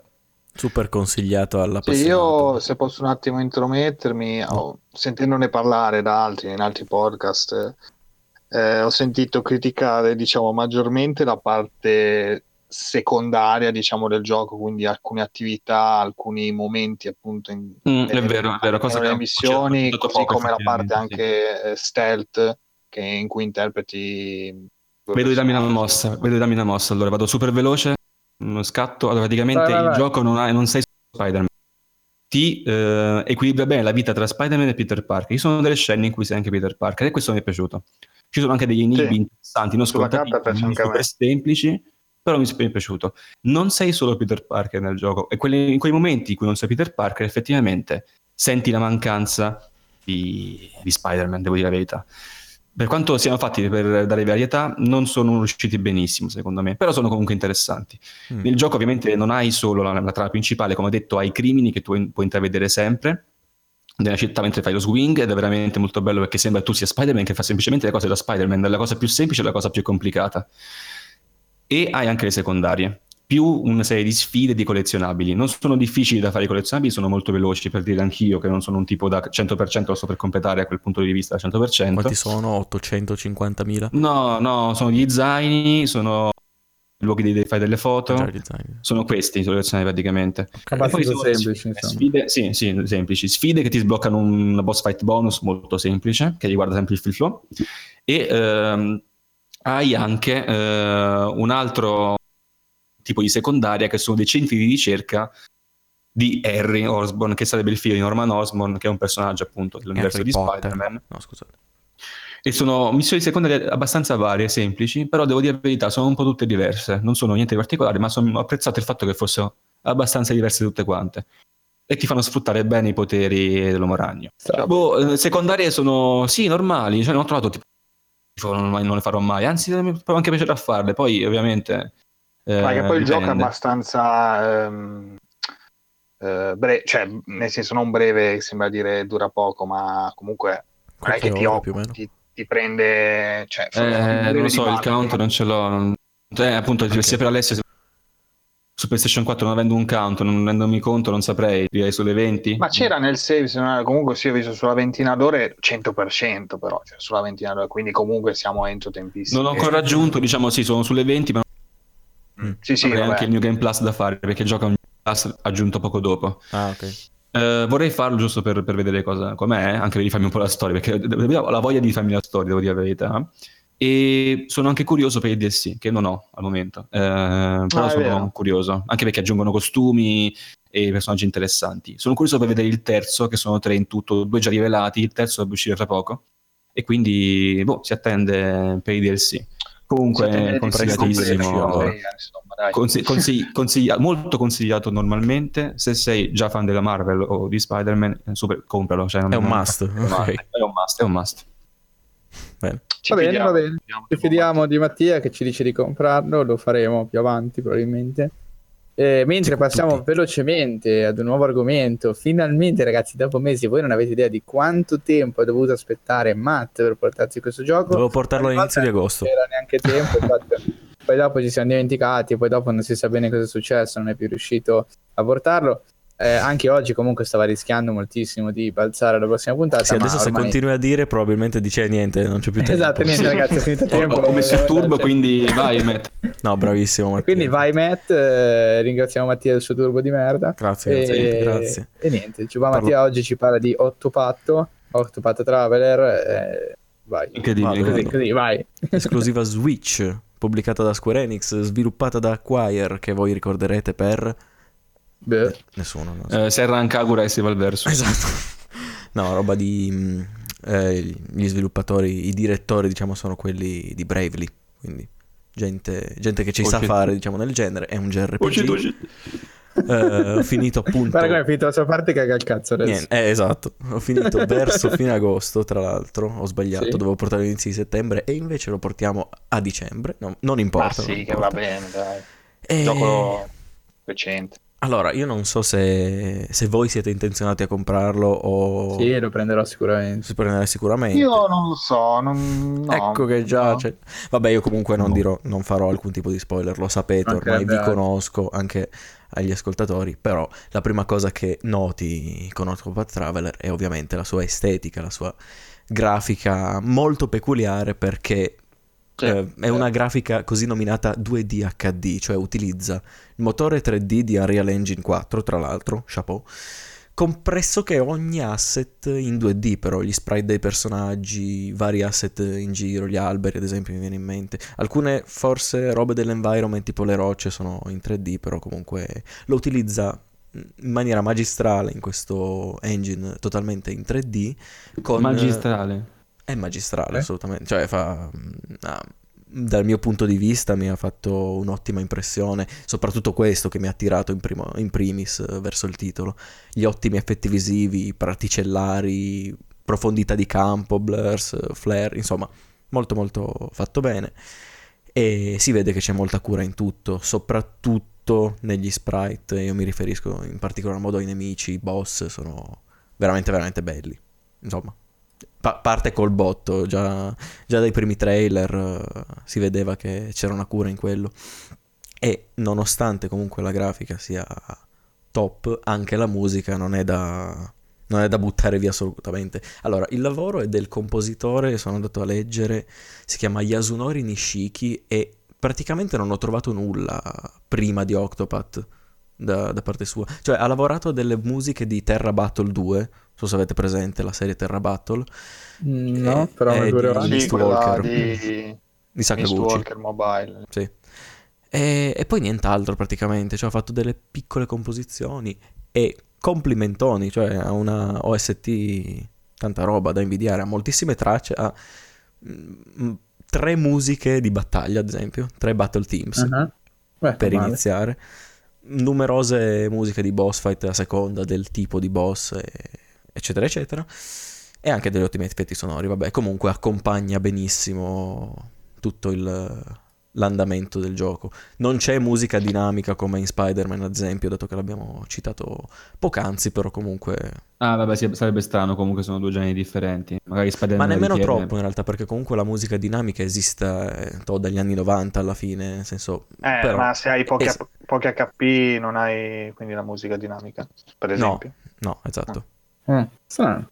Vabbè, comunque, eh, no, sì, non è diciamo così. che però questi giochi sono molto più staccati, cioè la scena cambia, cambia la musica per dire. Ma difatti sì, cioè, che sia dinamica so, in quel modo. Sono d'accordo con te perché appunto la musica ha una tematica molto più stretta qua, quindi ci sta anche fare così. Ed è raro appunto che io abbia visto un JRPG, non credo di averlo visto, con musica dinamica comunque. Fa ben pensare che magari ci saranno dei titoli. Ah no, aspetta, uno l'ho visto, però vabbè, ve ne parlo poi. E, Attenzione. Attenzione. E... scusate. e allora, cosa, cosa succede in Octopath? La narrativa, mio personalissimo parere, non è ciò che lo fa brillare. Mm? Oh. Allora, abbiamo il mondo di Orsterra, l'ambientazione di Octopath, in cui ci sono diverse regioni, i classici biomi di neve, il deserto, le pianure, montagne, eccetera, insomma, mm, roba abbastanza classica. E in questo mondo si narrano otto storie indipendenti tra loro. Noi abbiamo la possibilità okay. di scegliere il primo personaggio che narrerà la prima de- di queste storie e sarà il personaggio principale che non potrà essere rimosso dal party fino a un certo punto. Mm. E gli altri membri li incontreremo piano piano nelle loro città iniziali, sono praticamente reclutati e seguiremo le loro storie. Può sembrare opzionale questa cosa, però è invece abbastanza richiesto per il gap di livello tra una sezione di storia e un'altra, quindi servono, diciamo, gli altri personaggi, te li, te li devi fare. Ci saranno sicuramente delle run tipo single personaggio. Come sono sì. in inglese? Cioè, non mi viene personaggio, ho detto personaggio. Single player. Grazie, caro. Single, cioè, single character. Cioè, cosa... Quindi, quindi gente che diciamo riesce a concludere la storia del singolo personaggio senza passare prima dagli altri. Non sono andato a indagare, però secondo solo me non mi sorprenderei. Non mi sorprenderei ci fossero, davvero. Capito. Perché ti dà la possibilità se non... blocco. Mm? C'è blocco di livello. non sempre andato in Semplicemente. Quindi... Ah, però non è un blocco proprio a livello di trama, cioè non puoi no. andare lì, c'è no, perché se, non, se non ricordo male, dopo aver preso il primo personaggio c'era disponibile il secondo capitolo e ti diceva il livello consigliato. E non c'era ah, nessun capito. tipo di blocco, se non mi ricordo male. Cioè, capito. l'unico blocco appunto è il livello e la bravura, però è, è, tarato molto sul party based, quindi... Beh, esatto, quindi comunque rimane un JRPG, cioè esatto. fare le cose con sì, un personaggio sì, solo vuol dire che tutti i turni dei nemici ce l'hai contro una persona sola. Giusto. Quindi, cioè, non lo so, magari, sì, magari lo fanno tanto di cappello, Poi però comunque non avere, non avere elementi in party Mm. Cioè, ti, ti, porta veramente ad avere delle sfortune incredibili in un JRPG. Indagheremo perché sono, sono curioso. No, magari poi vediamo. Sì, sì, sì. infatti, prossima puntata vi dico: Oh, c'è un pazzo che l'ha fatto. Boh, Incredibile. E comunque, come vi ho detto all'inizio, le storie sono indipendenti. Ciò vuol dire che le interazioni tra protagonisti sono inesistenti. Pressoché inesistenti, diciamo. Cioè, non c'è una vera e propria motivazione per cui tutti viaggiano insieme. Insomma, li recluti, magari c'è una motivazione più in, come si dice, non, non, te la dico, non diciamo, eh, esatto. Eh. Ma scusa, cioè, dovrebbe essere il collante principale, cioè... Difatti, in una storia banali. del genere, il collante principale dovrebbe essere, almeno io mi aspetto, che sia proprio l'interazione tra i personaggi, quindi l'evoluzione della loro storia che si intreccia poi con la trama principale. Invece questi personaggi diciamo che evolvono tutti ma indipendentemente l'uno dall'altro, ovvero dagli eventi che eh, circondano le loro vicende personali e non dall'interazione con gli altri. Ah, Ci molto sono strano delle... comunque. È molto strano, è molto particolare, potrebbe non piacere. A me, sinceramente... Perché mh... potrebbe non piacere non è il concept del gioco, fatemi, fatemi, si dico, cioè, dite, fermatemi se dico cazzate. Cioè, mi compro il gioco che mi dice che gioco otto personaggi che le storie si intrecciano voglio otto personaggi e li no, che allora, esatto, ma il concept del gioco non era così in realtà era dall'inizio sì. otto personaggi con otto storie diverse non ti dicevano in che modo i protagonisti si Va, ok ok sì, diciamo sì che se lo aspetta per scontato esatto, delirio, esatto, delirio. Cioè. uno se lo aspetta però io vi dico che mani, mani avanti adesso non sì, è sì. il clou di tutto questo Te, tipo piacere, può non piacere, a me all'inizio veramente dicevo cavolo, però mi sarebbe piaciuto, però alla fine evolve abbastanza bene, insomma sono stato soddisfatto da molte altre cose, questo però è un punto secondo me debole. Boh. Comunque eh, ci sono delle micro interazioni, non so se avete presente i dialoghi alla Bravely, dove praticamente ogni tanto durante le esplorazioni ti compariva. Premi questo tasto per far parlare i personaggi. C'era si apriva una scenetta a parte nemmeno su una cutscene in cui i personaggi parlavano e boh c'erano più dialoghi inutili idle banter però insomma mm, queste sono le interazioni. Ogni tanto li trovi alle taverne e ti dicono ehi combatto per te.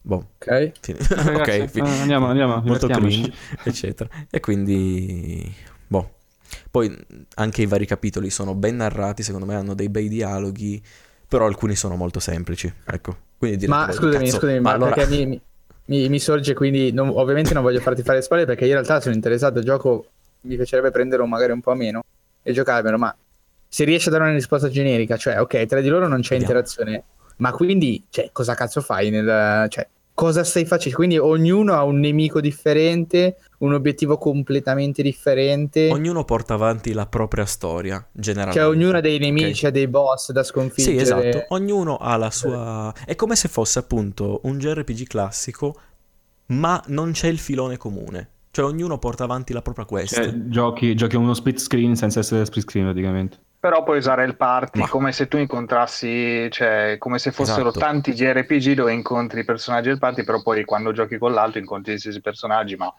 non c'è correlazione. L'interazione non è, non, è- Come- come- non te la dicono, diciamo, però è, è in battaglia, cioè è, la- è il lavoro di squadra alla fine che fa. Eh, Ah, ok, in battaglia sì, sì, su ok, un Final Fantasy. 6 o un Final Fantasy 7 con tutti i personaggi che fanno cose diverse. Esatto, però sono otto. Ok. Vabbè, no, hai ragione. Difatti è, que- è quello che fa storcere il naso. Sì, sì, no, eh, chiedo perché sono curioso. Soprattutto perché, come avevo già letto prima di prendere il gioco, questo e poi purtroppo me l'ha confermato, le cutscene dei personaggi non prendono minimamente in considerazione gli altri personaggi del party, non compaiono nelle cutscene.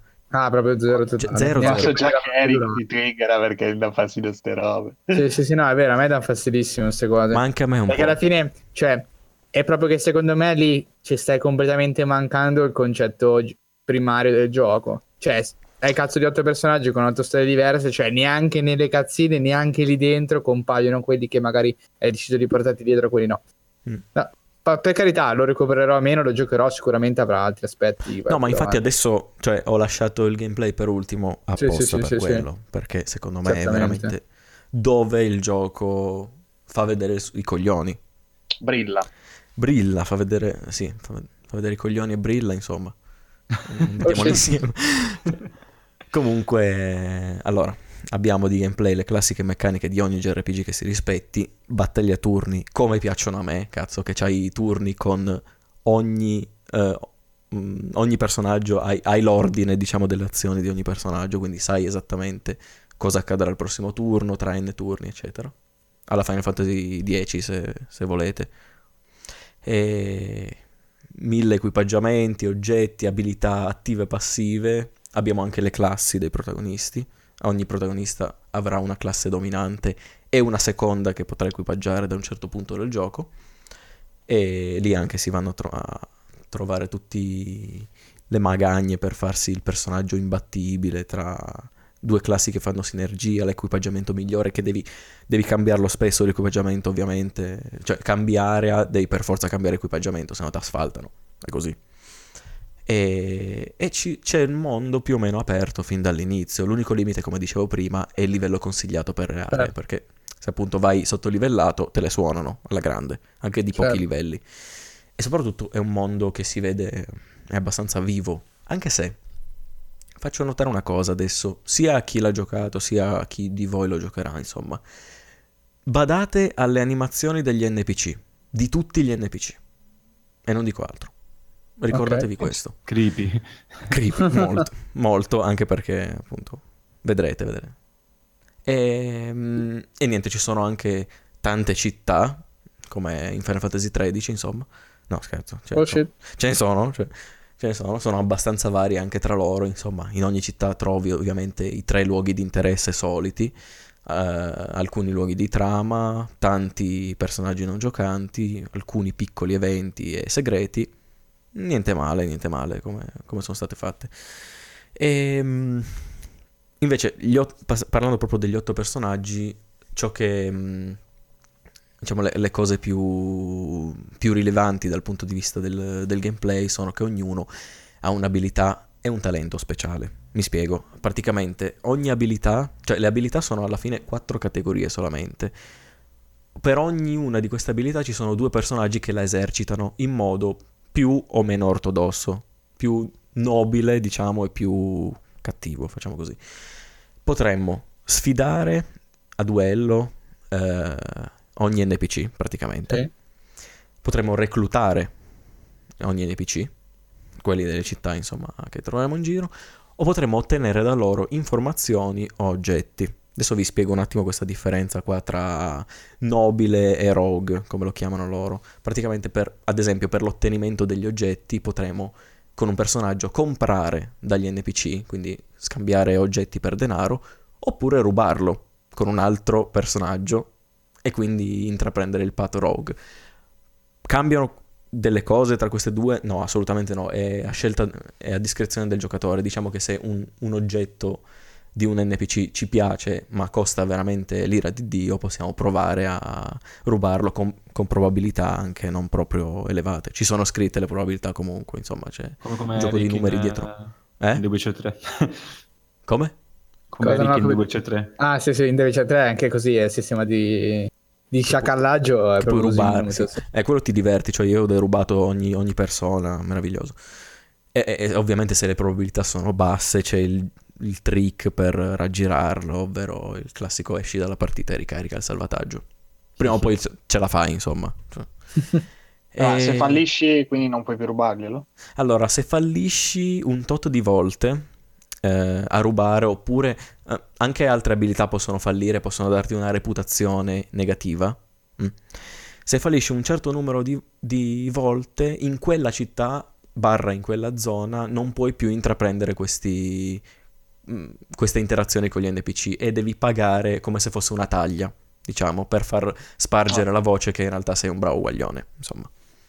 Ok. E poi dicevo appunto, oltre alle abilità ci sono i talenti e i talenti sono invece 8 unici per ogni, cioè, per ogni, personaggio e sono utili in battaglia.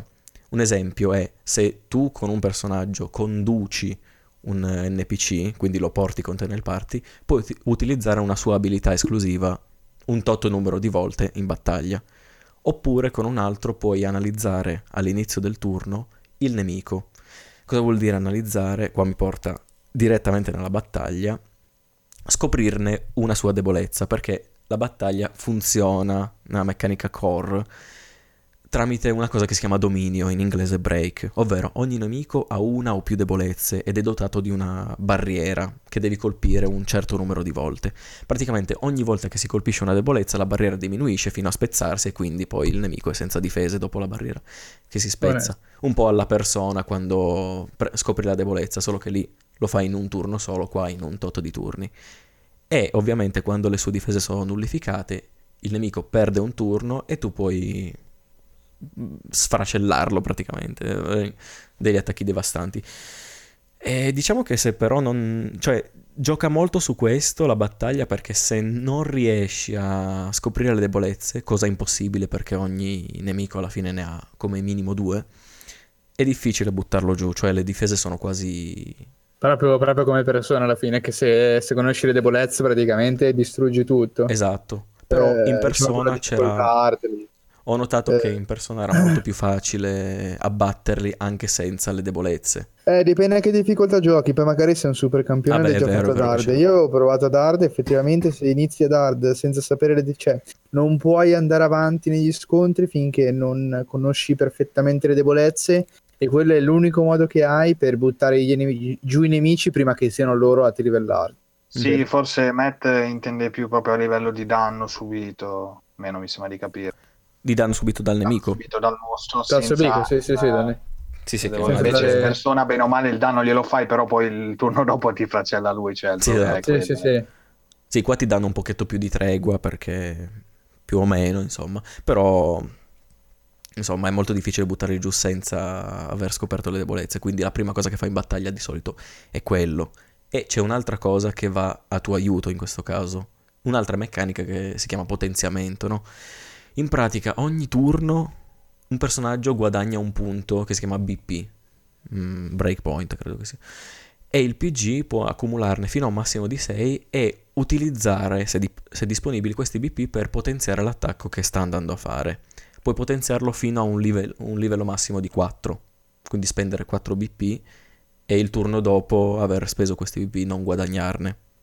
Sto spiegando tutto come se fosse un libro di istruzioni, però insomma, se il personaggio appunto lo utilizza non ne guadagna uno di quello dopo, ma fa comunque un attacco devastante, quindi si consiglia di utilizzarli quando il nemico è caduto.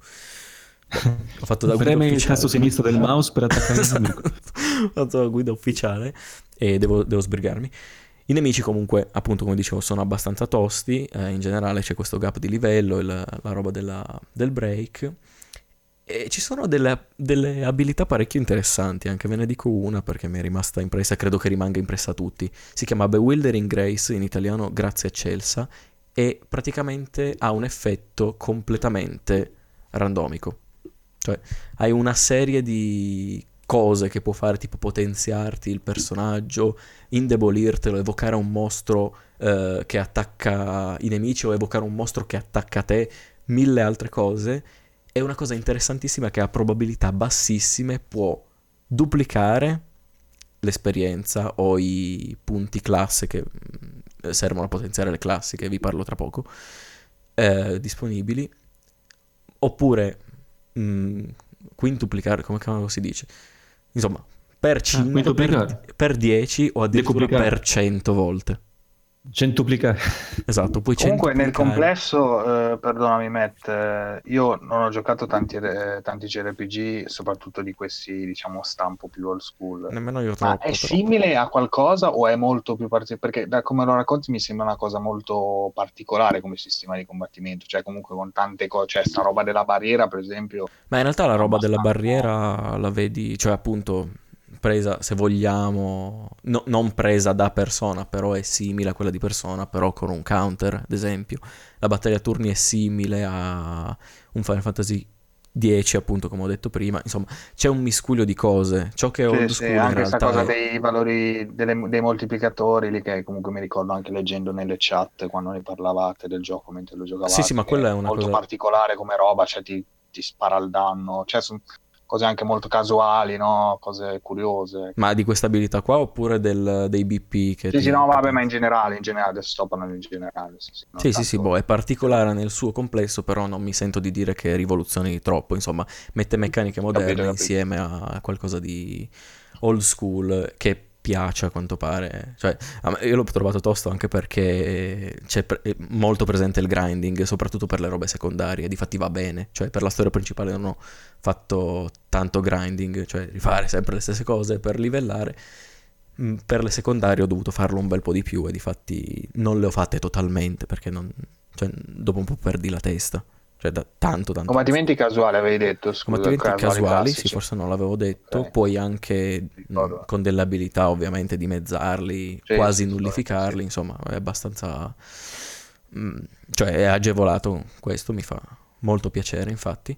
E in breve, praticamente, i punti classe di cui ho parlato prima, con, con quei punti puoi prenderti delle skill attive e ogni tanto sbloccare delle skill passive sbloccando queste attive. Mm, insomma, il problema è che le skill apprendibili passive te le devi equipaggiare e sono metti più di 30, no? Ogni personaggio ha solo 4 slot di equipaggiamento e non possono aumentare in alcun modo durante il gioco. Infatti, quella è un'altra cosa che mi ha fatto un po' dire ma, ma, perché non mi dai la possibilità, soprattutto in endgame, di aumentarli? Perché 4 sono... insomma, so, de- devi gestirtele bene bene, a volte non sono nemmeno sufficienti. Poi ovviamente in, in produzione avranno fatto i mille calcoli, hanno detto boh se ne metti 5 a questo punto rompi il gioco e boh è finita. Non lo so, però mi sarebbe piaciuto almeno avere questo, questa possibilità di aumentare gli slot. E ci sono anche un sacco di secondarie, l'ho detto prima. Il bello di queste secondarie è che alcune sono molto criptiche, nel senso che non è come molti giochi che ti dicono uh, parla con questo, poi vai qua, poi vai là. Praticamente l'NPC che ti dà la quest ti dice un, un'informazione abbastanza generica e poi state, dec- state a scoprire come farlo. Questo mi è piaciuto. Eh, ah, ok. Non ti dice proprio es- esattamente dove andare, insomma, ti fa capire. Insomma, in questo caso di gioco se ne fottono tutti di te, i tuoi compagni, sì, che trovi. Okay. No, oh, devi farmi sto favore, però non te lo dico in maniera precisa, trova un po' te il modo che... No, beh, scherzo, ovviamente. Dica? Cosa? No, no, ho detto. Ah, no, ok, pensavo dicessi a me, ho capito niente. Insomma. No, no, no. È tardi, sto dormendo, niente. E chiudo dicendo un'ultima cosa che stiamo sforando alla grande, mi chiedo scusa. Un'altra nota negativa, purtroppo. E questo secondo yeah. me... La io... pesantezza, no. un'altra nota negativa. No, un'altra nota negativa, zan, però comunque zan, a me zan, il gioco è piaciuto un sacco, capito? Sì, non, pa- si, non si, direbbe però. Cioè, io sono passato... Cioè, sono sincero. Eh, lo so, ma non si vede mai quando parlo io. Difatti, anche, anche prima che dicevate che Celeste l'ho demolito, in realtà mi è piaciuto come gioco. Eh, devo, devo, devo, trovare un altro, un altro, approccio, insomma. Perché la narrativa, ok, mi è dispiaciuto quel fatto, però alla fine mi è piaciuto. Il gameplay, bellissimo, mi ha divertito un sacco per le 80.000 ore che ho fatto. Però una cosa che proprio invece mi ha fatto storcere il naso dopo un, dopo un po', perché te ne accorgi giustamente dopo un po', è il level design dei dungeon di gioco. E credo di, togliere, di poter togliere il secondo me in questo caso, perché le aree sono abbastanza scialbe, tutte, tutti i dungeon cambiano di estetica, ok, ma alcuni sono quasi identici tra loro. Le aree sono più o meno grosse e praticamente hai qualche bivio che finisce il 99% delle volte in uno scrigno che contiene non questo granché, insomma, anche quelli più nascosti. Sì, sì.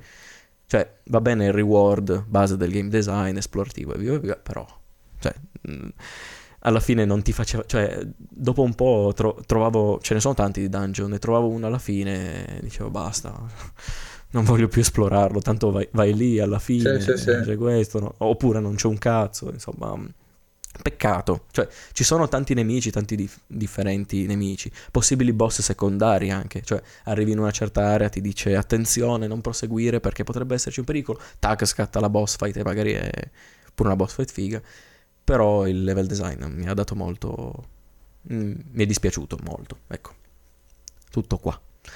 Piano. Spero, spero eh, pia- pianto abbastanza, perché non c'è magari nemmeno un'interazione con l'environment, una leva, un micro puzzle Vabbè, boh, bizzarro come gioco. Peccato, peccato da questo punto di vista, però io lo consiglio molto. sperimentale magari come progetto, un po' mezzo piccolo, mezzo non si sa. Project sì, era questa parti. strana cosa che comunque è costato come un tripla alla fine. Quindi è, un, è, uno strano esperimento, però è andato bene, ha ricevuto degli ottimi voti. Io sì, ha venduto bene anche soprattutto. Eh? Ha, vendu- ha, venduto bene. Ha venduto bene, oltre un milione di copie già dopo nemmeno un mese, da quanto ho scoperto. Incredibile. Difatti, molto bene, un passo nella giusta direzione. Speriamo che tutte queste cose che ho detto poi vengano migliorate, soprattutto il level design, per favore, soprattutto i dungeon di gioco. Acquire, ascoltami. E, e niente, spero di aver detto tutto, spero di, aver, di avervi convinto un pochetto di più. Ma un'ultima cosa che mi sono tenuto alla fine, poi basta veramente. Una cosa non mi è piaciuta. Che non ho detto. che non mi è piaciuta, ma no, il che... gioco però me l'ho goduto. Eh. Una, una, cosa che mi è piaciuta tantissimo, invece, che però non ho potuto dire qua per ovvi motivi, è... anzi appunto non la dico ancora, però una delle cose negative che ho detto, e ce ne sono state parecchie, era una bugia. Attenzione. L'ho detta, l'ho detta apposta, perché se no sarebbe stato troppo, troppo. Cioè, quando l'ho scoperta, quando la scoprirete, cambia tutto. Oh no. Attenzione, un burro. Dragon Quest 11 Intensifies. non avete idea. Uh, scusa. Boh, ho finito. Beh, ma è interessante. Va bene, va bene. La piena sorprese. Va bene, va bene. Allora, eh, ci ha raccontato questo Octopath Traveler. Fammi fare i saluti, eh, poi. È un po', sì, sì, è un po' spento in realtà perché, cioè, cosa figa che io volevo cioè, in realtà era proprio la parte no, di, di, trama. Ho già sentito ovviamente che era, molto, che era un po' sottotono rispetto magari a quelle che potevano essere le aspettative iniziali. Ma comunque non pensavo fino a questo livello, cioè del fottersene completamente l'uno dell'altro. Cioè, sapevo che era sottotono, mi ero perso che non è sottotono, non c'è, cioè che sono due cose diverse. E quindi mi, mi hai spento l'entusiasmo con, con tre parole, sinceramente. Eh, però, ne riparleremo se mai lo giocherete tutti. ASAP. Sono curioso. Vedremo, vedremo. Se riesco. Beh, adesso con, con, con, queste tue parole è sceso nella lista delle priorità. Eh, però, ovviamente, ho intenzione un giorno lontano di recuperarlo e di giocarmelo. Comunque, il genere lo apprezzo volentieri. E poi su Switch sto vedendo che con Bad Chronicles beh, si mm. gioca anche un piacere. Sì, anche perché io ho giocato Dragon Quest 4 che ha praticamente abbastanza simile come plot, diciamo, hai, la, hai, quattro storie diverse, quindi ogni volta che cominci una storia cominci col personaggio livello 1, quindi con i nemici scarsini, eh. e poi unisci il tutto e continui, quindi metà gioco te lo fai col party intero che ovviamente un, si sono uniti e, sì, e sì. sconfiggi il male, insomma. Ecco, Sarebbe ci sta. A... Sì, sì, sì. Sarebbe stato figo anche in questo Sarebbe caso. Figo, sì. Mi direte, io lo... Forse, lo, cioè, forse sembra che l'abbia demolito troppo, ma lo, lo consiglio con, con, fervore in realtà. Cioè, sì, forse, è più, forse, è più, divertente lato gameplay, cioè se ti vuoi mettere molto, a smanettare con le classi, con i danni, con le cose, come magari può essere un Diablo, la butto lì, mm. cioè proprio a livello numerico. vedrai me lo farò prestare. Va bene, dai, Ma... me lo farò prestare. Va bene, dai. No, eh, non può uscire, quindi. La puntata è stata fatta, eh, abbiamo adempiuto al nostro dovere anche questa settimana e, e niente. E in realtà credo che proprio che ci vedremo nella prossima puntata con un grandissimo reportage dei TGA che aspettiamo come pochi eventi al mondo. Mm-hmm. E... Mamma mia, mamma mia. Ale, saluta tutti. Sì, dai, allora salutiamo il conigliastro, podcast Carcassa, andate ad ascoltare Carcassa se vi piacciono le robe horror, film, videogiochi e film, horror. un po' di tutto, horror, sì. Horror. Eh, altro presente anche nel gruppo Tena, quindi... Quindi entrate nel gruppo Tena che salutarlo. salutare Carcassa. Salutiamo NG Plus Italia, anche loro bravi, bravi, andate ad ascoltarli. E salutiamo anche Free Playing, visto che adesso c'è stata qualche interazione, qualche autoinvito da parte di di un membro, quindi chissà, novità future, vedremo se riusciamo, come riusciamo a Un giorno sei nessuno, l'altro giorno sei, boh. Ah, oh, Rispondi a un tweet. Tricast next. L'altro giorno sei Tricast Farebbe un gran piacere, quindi comunque ovviamente a tutti, in genere, tutti i podcast, cioè chi vuole venire, sicuramente le porte sono aperte. Ci sta, ci sta, concordo. Concordo benissimo. Alla prossima. Va bene, vi, vi, vi lasciamo con questi saluti. Salutiamo ovviamente anche tutti gli eventuali nuovi ascoltatori eh, che però non si fanno mai sì, sentire sì. tra i commenti, quindi cioè, un po' ve la prendete anche in quel posto. Cioè, commentate. commentate Ciao ragazzi. commentate, lasciate un like, eh, entrate nel gruppo, dai, non c'è bisogno di, di commentare. Ah, ah, i bambini. Eh? Beh, su iTunes se commentano, se metto 5 stelle, tipo. Ah, però. Beh, 5 stelle. Basta. Ok, ciao. Ciao. Ciao, ciao, ciao, ciao, ciao.